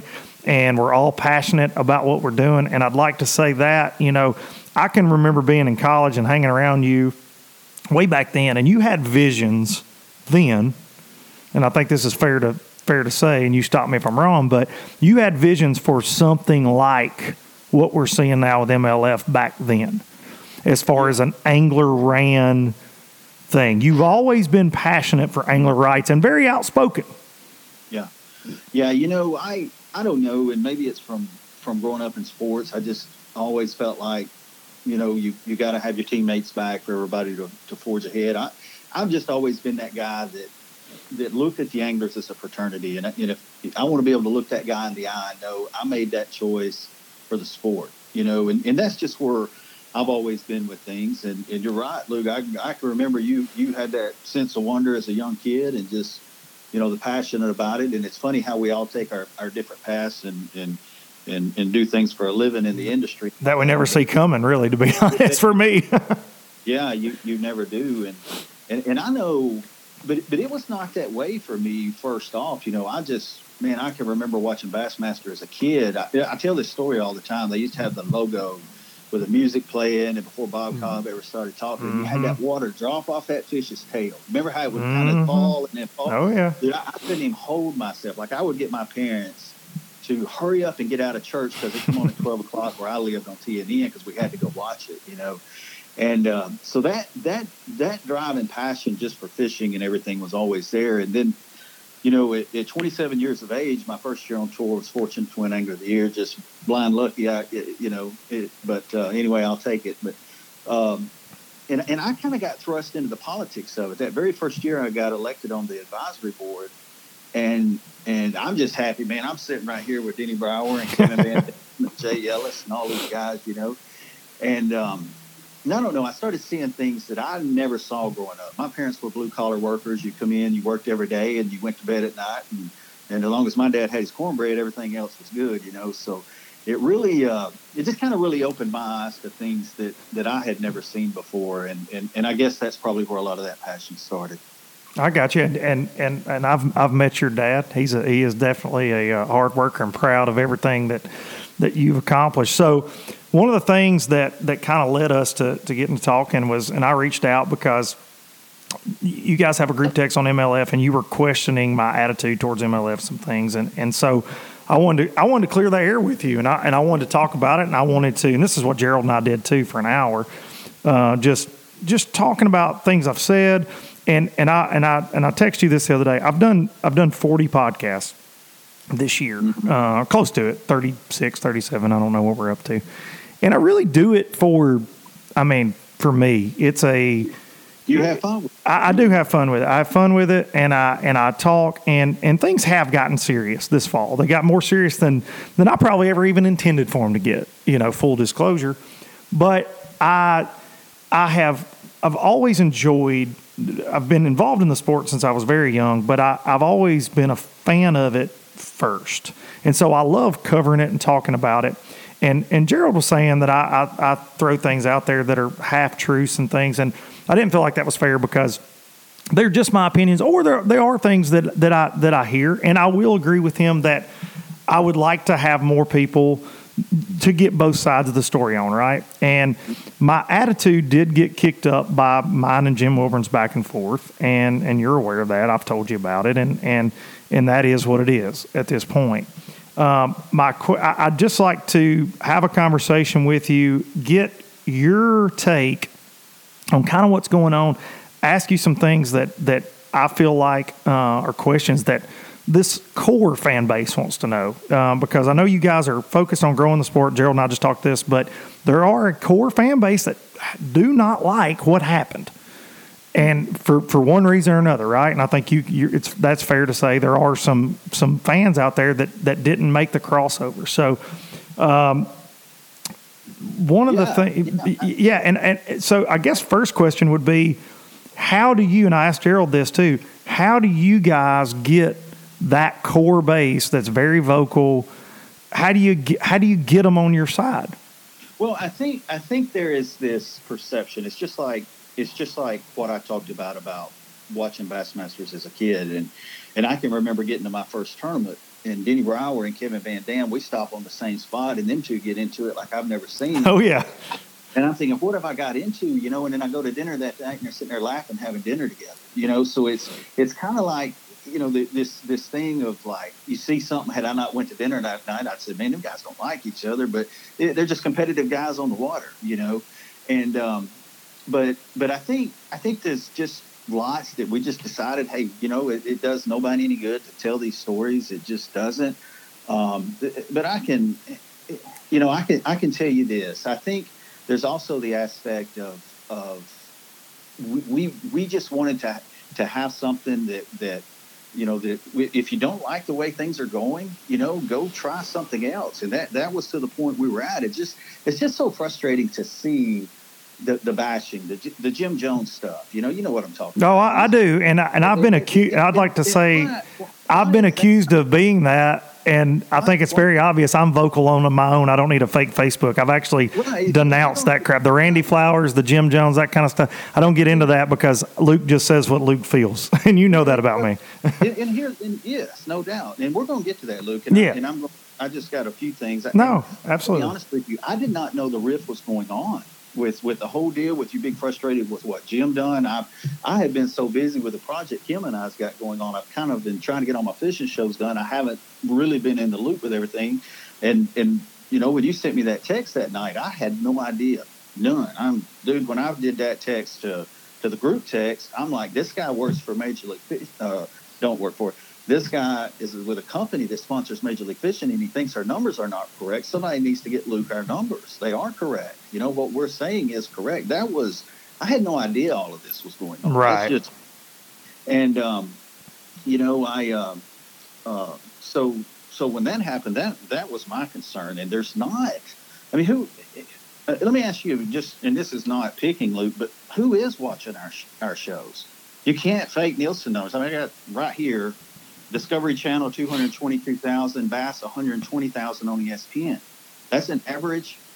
You can't fake that. That's what's who. So No, Nielsen ratings are, are, are legit. What I I, I think when I'm talking numbers and talking things, you're seeing guys, and like Randall Tharp had an article this week, but you're seeing guys talk about financial loss and different things, and the industry perception right now from a lot of industry people, and, and not all of them. Okay, so I want that full disclosure. Not all the industry, but some of the industry doesn't think that it's that it is what was either promised or uh, that it's going like it, it, it should have gone, so to But see, speak. that, that's a that's a big blanket statement to say, and that and that was some of the stuff I took issue with, Luke. And I'm just, you know, man, I'm gonna be transparent. Of course, yeah. When, you- when you're saying the writings on the wall and and and you know, it's painting a picture, dude. It, I don't know that the guys could be any happier. I, and that ain't me coming over here tooting the horn. That that's just a fact. I mean, it's not even just ecstatic. It's just relaxed, man. It's and and look, sponsors change with guys every year. To say that it's the league or something had to do, um, I don't know. Maybe maybe the bass guys need to mention what's happening over there. I can tell you the. the Sponsorship is, is is based on several things, and it really depends on what company you work for. Um, some companies take the numbers very serious. Uh, some I don't know why I don't. And and and but for the for the most part, um, those numbers are are what you can do. It, it is what you sh- what you show that happens. And and our live our live coverage, um, it, it, it I promise you it wasn't second to Bass. I'm not. It, it just wasn't. You know. So so if Randall Tharp, he he had some great moments. So what you know what coincided there what's what's your opinion on it do you think so when you suggest that if you're suggesting hey guys are taking a step back over there which is not the case I, it is, No, I'm not. I'm. That is a broad statement to make, and I'm not saying that everybody is because I think that this year it was a case of the haves and have-nots. I think you had a lot of guys that kind of came out of the woodwork that people didn't know, and I think you had a lot of guys that that kind of fell off because they didn't perform either because of the format or whatever, you know. So there, there's a lot to be said for all that, but I do know that there were some guys that feel like they lost sponsorship because of being a part of the league. Whether that is because uh, that said sponsor had an issue with the league or didn't think the league performed, I don't know. I can't answer so- that. so did randall say that his sponsorships went down because No, was he, he said it had been a rough off season financially. Was the quote? but, Uh, but, but how do we take that and say that happened because I was over here and not here? They, that's that could be a company situation. well, that did could- you uh, did you read his article though? I, I did, and in fairness, I did. Okay. Well, yeah, well he, he just said, uh, this is the quote. He said, I think B, BPT needs to be different from the Cups. I signed up for this deal for three years and I want it to work, but it's been a tough offseason financially. And so that leaves a lot. He says, the fishing industry doesn't like what we have going on. There has to be some change. So he, he kind of led it to believe that because of the leak, he he lost some spots, that, and that's that's why I'm making that that's why I'm making that statement. Uh, and and you got guys like G and and Palaniuk that left for whatever reason, follow their hearts, and and and I know that uh, um, you know what for you in that.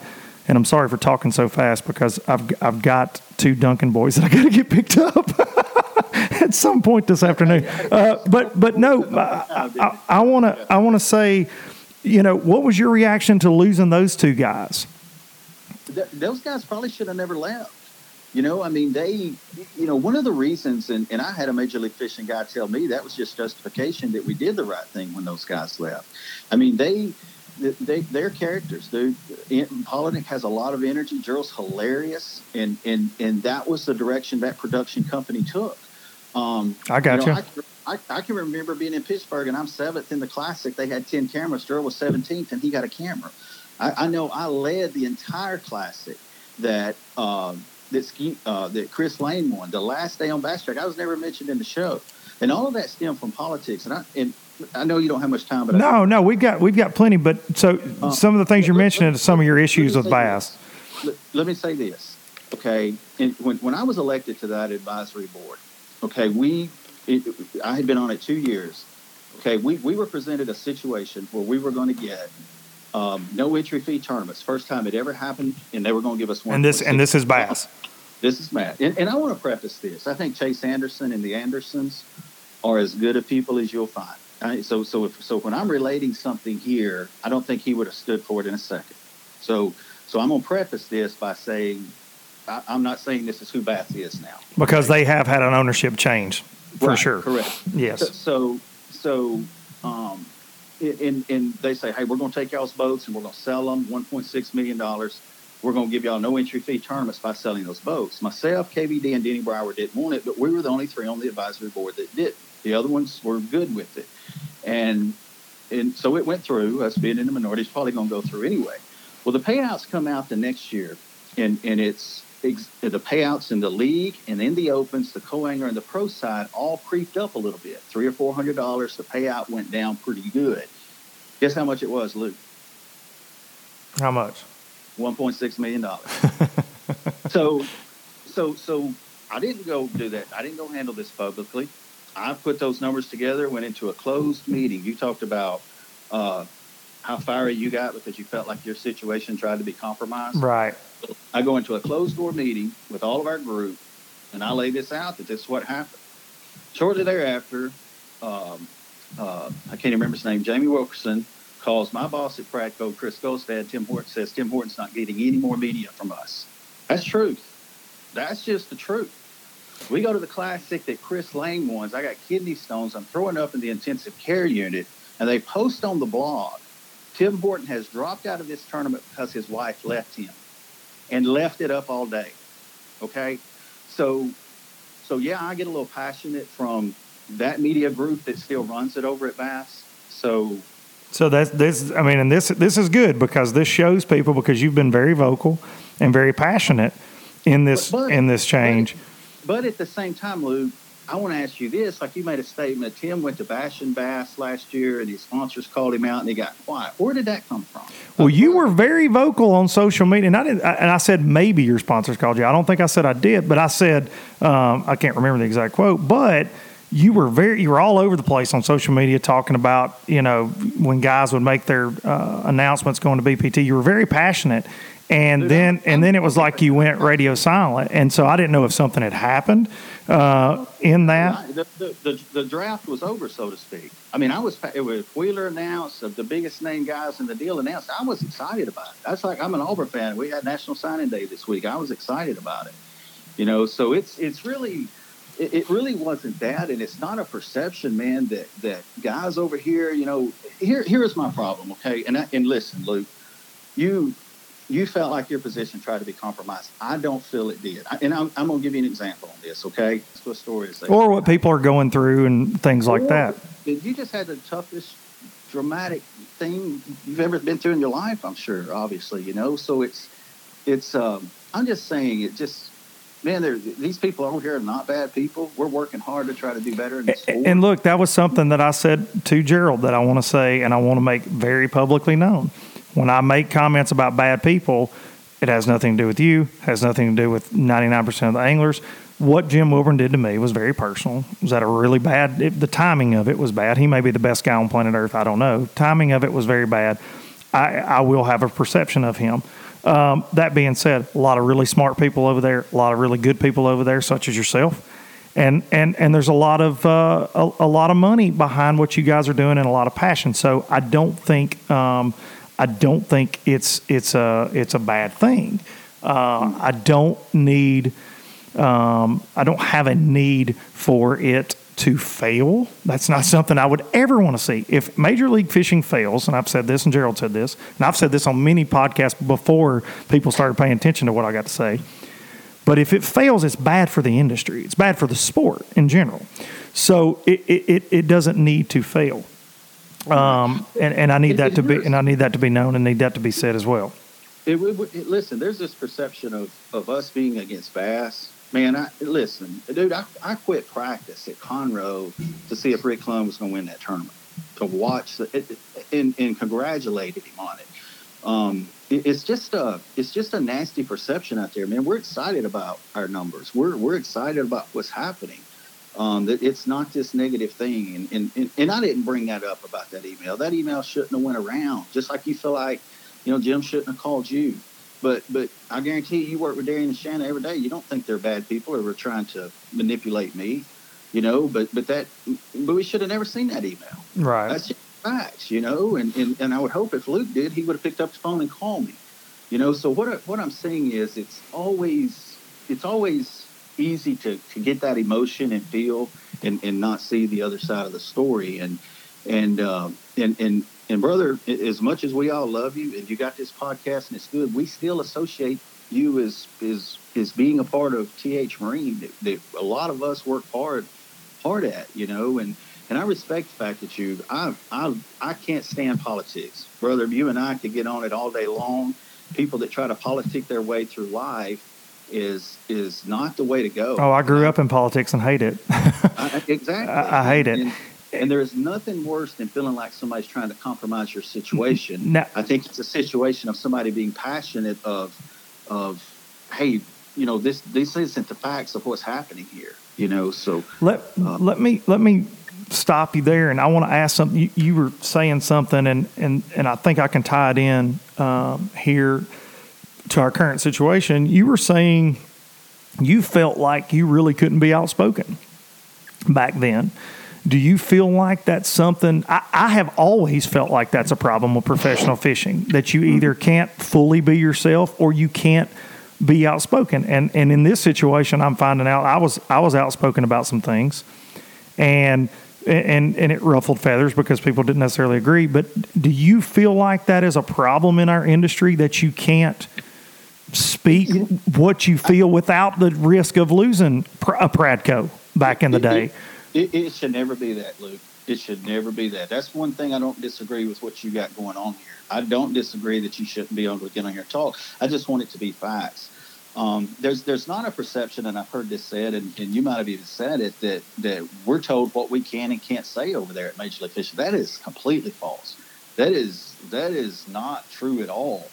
Um, and and I don't. Uh, you know, it, it's a shame that that that I stood up for the group because I I was I'm not going to go into what all was going on in my life at the sport there, but it was really good for for for several years there.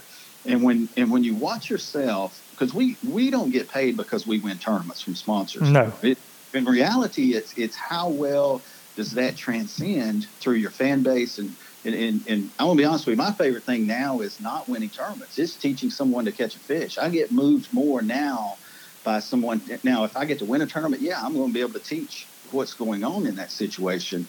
Um, but that that should always be open topics. I would I wasn't mad at you when hey Zona called me on something the other day that, that frustrated me to know me and I got a phone. I told him I said, dude, I'm mad at you, but I love you. You know, and, and well, that's and that's where we all I think we all are because we are all in this. And this is going to be a really strange statement coming out of my mouth, but we're all in this together, whether we're on opposite ends of it or whatever. This bass fishing universe Um, We're all on the same we're, we're- we're all on the same page, Right. so to speak, and started it for the same reasons. Um, but but you know, I, I just uh, I, I truly I do. I hate that I hate that there is this this divide, and and I've said this to to fans because I said things on here with you and with Gerald on my last one. I was emotional. Um, and I've seen people comment on your pages. I've seen people comment in the comments, you know, Tim Horton's this, Gerald Spohrer's this. I won't no I want no part of any of that. I don't. And I don't want to instigate anything like that because you're both very passionate guys, just like I'm very passionate. And so I want to say that here quit with anything like that. You know, we can all be adults and have civil conversations and disagreements and go on about our business and see each other at ICAST and hug each other's neck. That's that's totally fine. Um, that that that should be how America operates, and I think you would agree with that. And Gerald definitely did that. That freedom of speech is not a bad thing. No, Um, no, no, there is uh, there there is not this, you know, man. It just, I don't know. There's just not this this feeling of of, gosh Almighty, man. All of this, I don't know the word to say. I guess just hate going on with it, man. We're we're just over here enjoying life, and there's not no fighting amongst us like what's trying to be portrayed. Now we listen. I'm I'm an ever fish. I, I am a I'm a five or ten fish guy. I'll be the first. Without a doubt, yeah, I would agree with that. And and and I, but I also don't know that it's the best direction to go because what what is happening? If you take away Luke, if you take away that three minute cut, it's just like if I'm flipping channels. I'm not an NBA fan, but if I'm flipping channels and there's two minutes left in a close You're game, watching I'm. Yeah. glued to. I get it. And when you're, when you're calling, you're just not going to get that.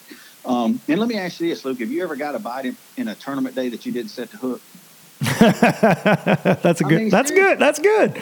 I, I, I, I, I get it. No, I'm gonna catch every one of them stupid things. I don't get enough bites. yes, I, I'm, I'm, I'm leaning on every one of them, you know, and it's just, uh, I thought Dud Dudley Steele the other day was just dead on if you guys haven't watched it. yeah, I, I watched it. Yeah. Um, but uh, anyway, man, just, uh, just, just, I don't know. I don't, I don't want the, the public to think that it's, it's a lot of ugliness going on over there with our group. I wish Gerald and dude, Gerald's one of the funniest guys in the world. Polinick, it's a lot of, has a lot of energy. Um, I, hey, I said right when they announced, I said, hey, take these guys off the group text. They, they don't need to see our game plan. You know, that's not ugly. That's kind of that's good. kind of uh, feeding the enemy, so to speak. I, guess. Yeah, I mean, we- you know, te- yeah. technically. Right. Um, and, uh, so so it it uh, it is what it is, and and Well- you know we're we're proud of what we got going as well. So Well, well, something that I and I and I know you guys are, and I know you're passionate about it. I mean, listening to Gerald talk about everything that you're working on, uh, I think it's fair to say that you guys uh, are doing this for what you believe to be, um, you know, the the best things for the for the anglers. My my question is this, uh, and this is one, and you may may or may not want to answer it. Why? Uh, and this was something that came up a couple weeks ago that I just wanted to ask. Um, why the need for for the fines? Why did you guys, when they signed these contracts, why why charge the guys to get out of that? What is the what is the reasoning behind that? Uh, if you can explain that, and that's not trying to stir the pot. I'm just that's a genuine question. You don't have entry fees, but you know things change. People change their minds. Their hearts change. Lord knows, I, I don't want to be judged on what I did five years ago because you, you change, you grow. So, what's the reasoning behind that? I really don't have an answer, Luke. I did not. I was not on the setup for any of that. It's more of a legal situation, I guess. Yeah, I I really don't. I think. Um, I don't know. I don't. I don't know. I guess you're talking about you talking about to get out of the contract. Yeah, to get out of the contract, like Gerald and Brandon, you know, they both talked on here about, you know, they had to pay a, a hefty fine and uh, to to actually break the three year contract. I don't know. I think um, I think when you when you commit to something new and, and you say, okay, are these guys coming on board? I think it's just something you you want to see everyone stick to. They knew before they signed that contract if they wanted out, they'd have to get out of it. So there's no need of complaining about it.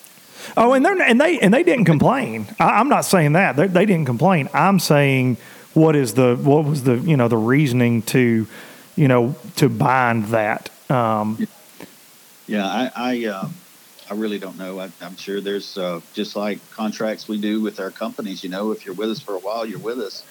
Um, every business feeling that I have. I wanted to ask you: Has Bass put out their payouts yet? I haven't seen it. No, I haven't seen it yet. Someone asked me that today. I'm just out of the loop. I haven't seen it. I ha- I haven't seen it, and I and I am. Uh, I want to say this. I want to say this to you because you you said, "Hey, man, it's coming off a little biased," and I've had some other people comment that, and it has been lately because this is the news. You have one of the biggest news. You know, I was very involved with the FLW organization. MLF buys FLW. MLF, a lot of changes going on with BP and, and Gerald leaving. There's a lot of a lot of things happening. So it's it's it's what it's being discussed right now. It's the off season, and I can personally tell you, I can't wait for fishing to start back so we can quit all this crap. Just to be honest, like I mean, I'm ready to cover why Tim Horton wins at Toho uh, instead of why all this is going on. Just to be full disclosure to the fans that think this is what I enjoy, I'm a lot rather would be talking about uh, chatterbaits and spinnerbaits. Hey, and, and it will be chatterbaits. I got on there, uh, and that's the funny thing, man. I said y'all made us a chatterbait season again, but no kidding.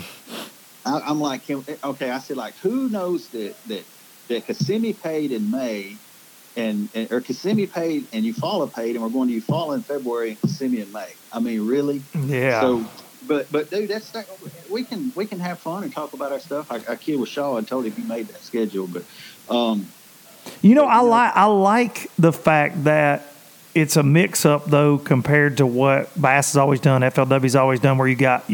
I hate the fact, and I've talked about this many many times on here.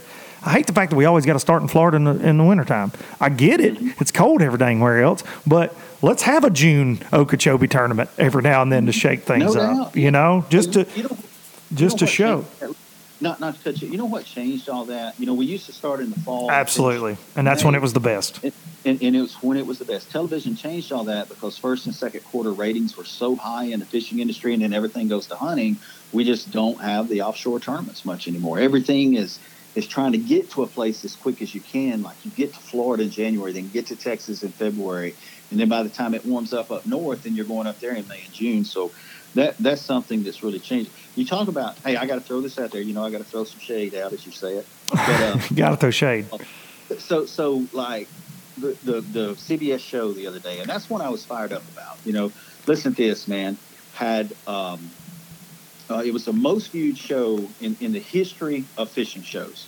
Okay, that that CBS show, Major League Fishing, had 1.3 live viewers. Now that ain't counted the DVRs as what's happened yet, and that's and you can say what you want about numbers and everything, but dude, that's exposing us to to people that that have never seen the sport.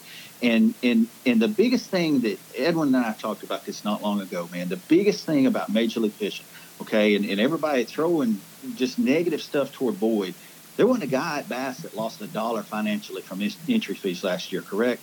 No, There wasn't a guy at Major League Fishing that lost a dime for entry fees, correct? That would not have happened. It would not have happened. And you take a ten year old that looks at this, man. If if if they can look at it and say, man, I can climb the ladder here and not have to have eighty thousand dollars in one year, and I can make it. I can climb the ladder in this deal through a system uh, that allows me to get there. When, when I won Angler of the Year in, in 2000, it was $11,000 worth of entry fees. I was a fishing guide. I didn't have two nickels to rub together. And lived and- on them and- cheeseburgers, didn't you? Them Lived dollar on them cheeseburgers cheeseburgers. and the green beans. that Tuesday cheeseburger, them green beans for my grandmother. But um, but I, I can remember if I would not have won eleven grand in that first tournament at St. Clair, I would never have won that tournament at Toho. And had I come home with nothing, it would have never happened.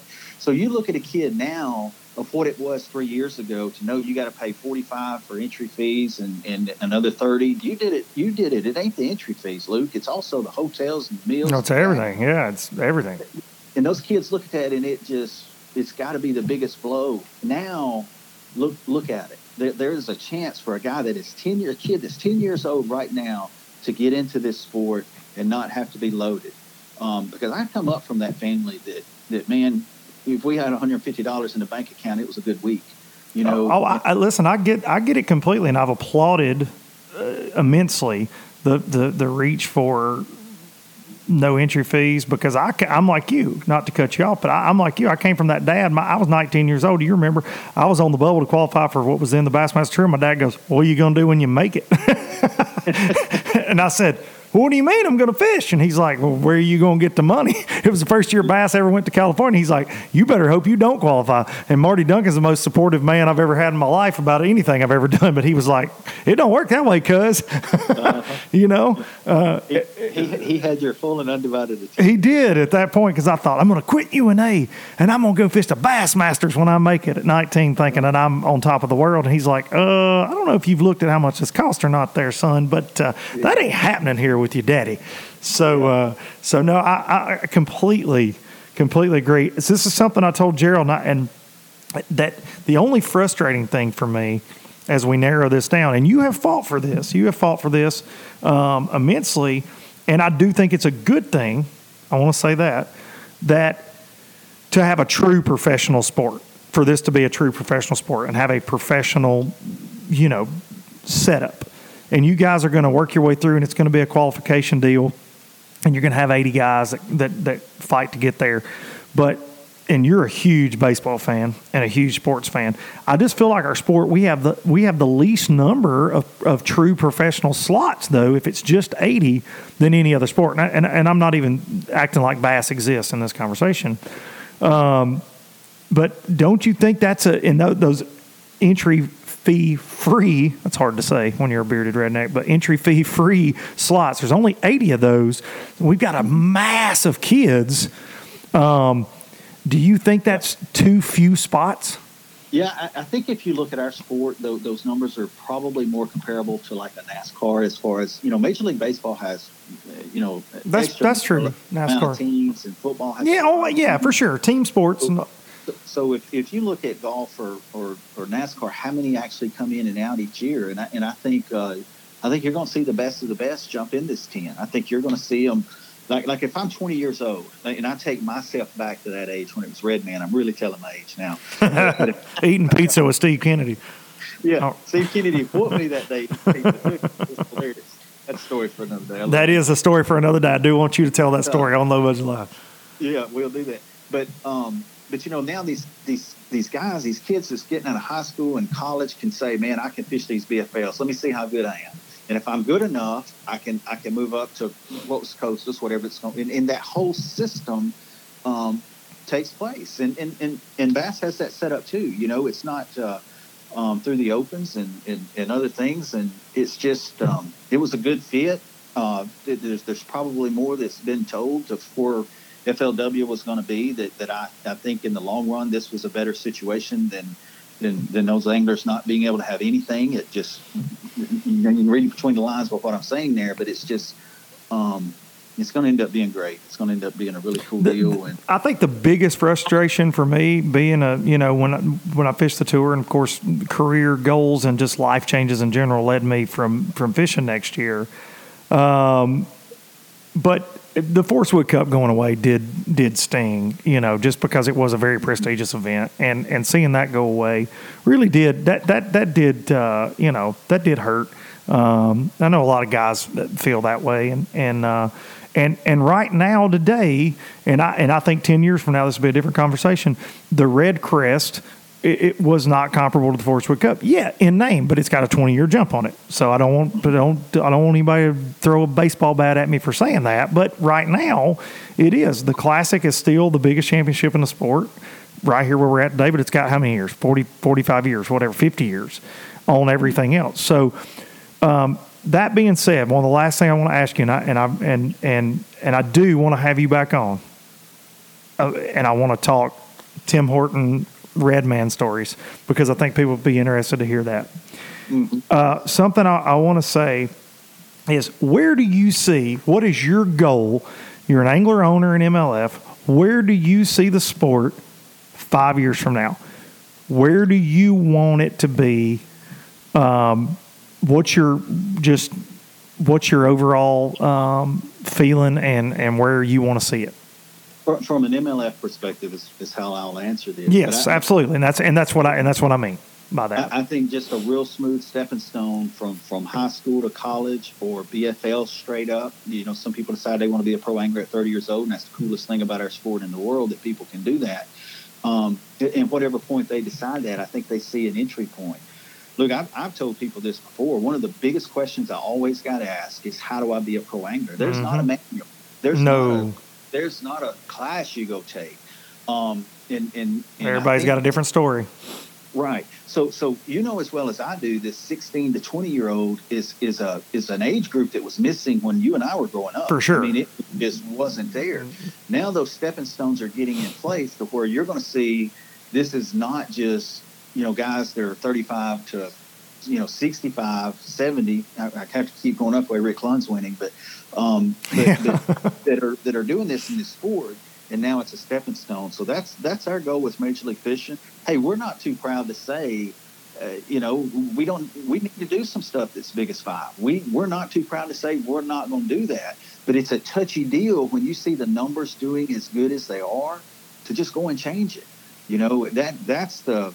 I apologize if you're getting dead space. I'm getting beeped in here, but that's No, you're fine. I can hear you. that that's um, I guess that's where I say that that I hope it's at. And and dude, I and the Andersons are wonderful folks. I've got a partner in Profound that has lunch about once or twice a month with Chase's grandfather, and and and he thinks the world of that group. And, and my buddy Todd, you probably know Todd Raspberry. Todd Big Todd, yeah.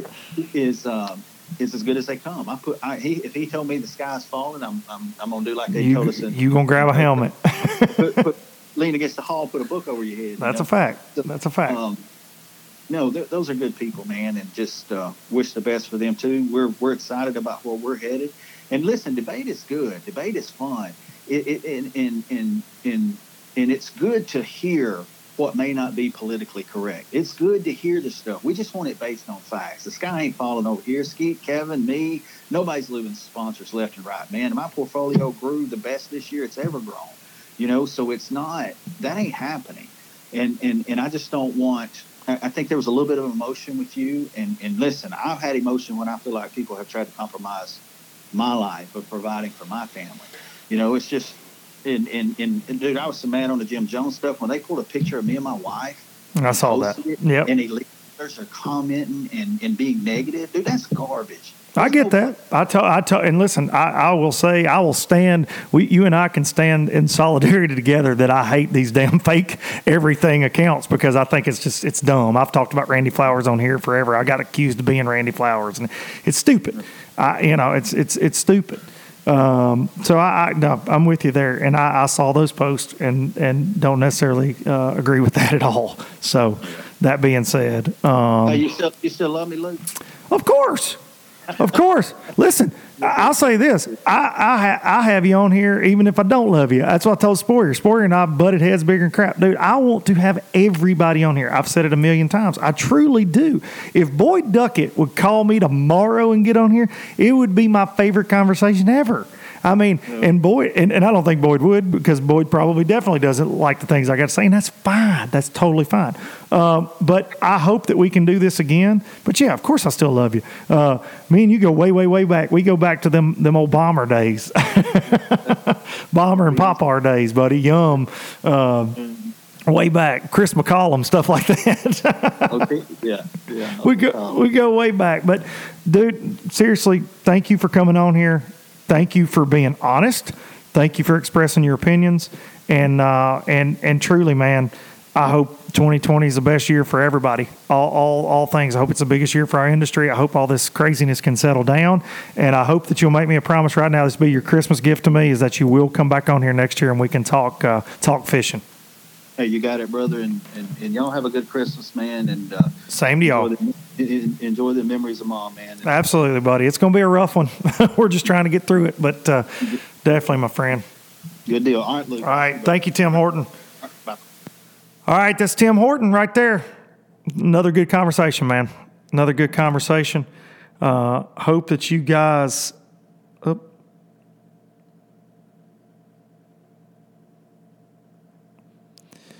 Sorry, I got a text. Got to go run get my boys. Uh, thank y'all so very much for listening to this.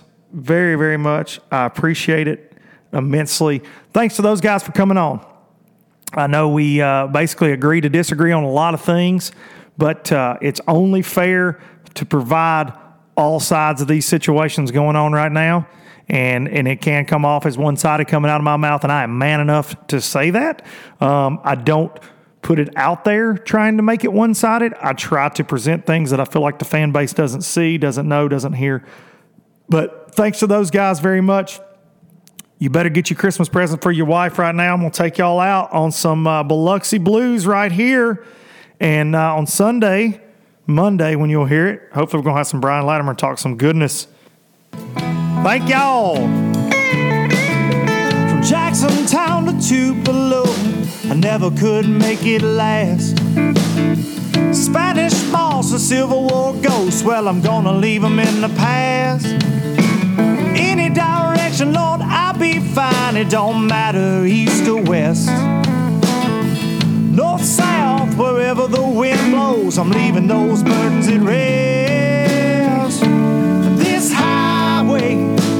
does not know my name, and I don't care. No, I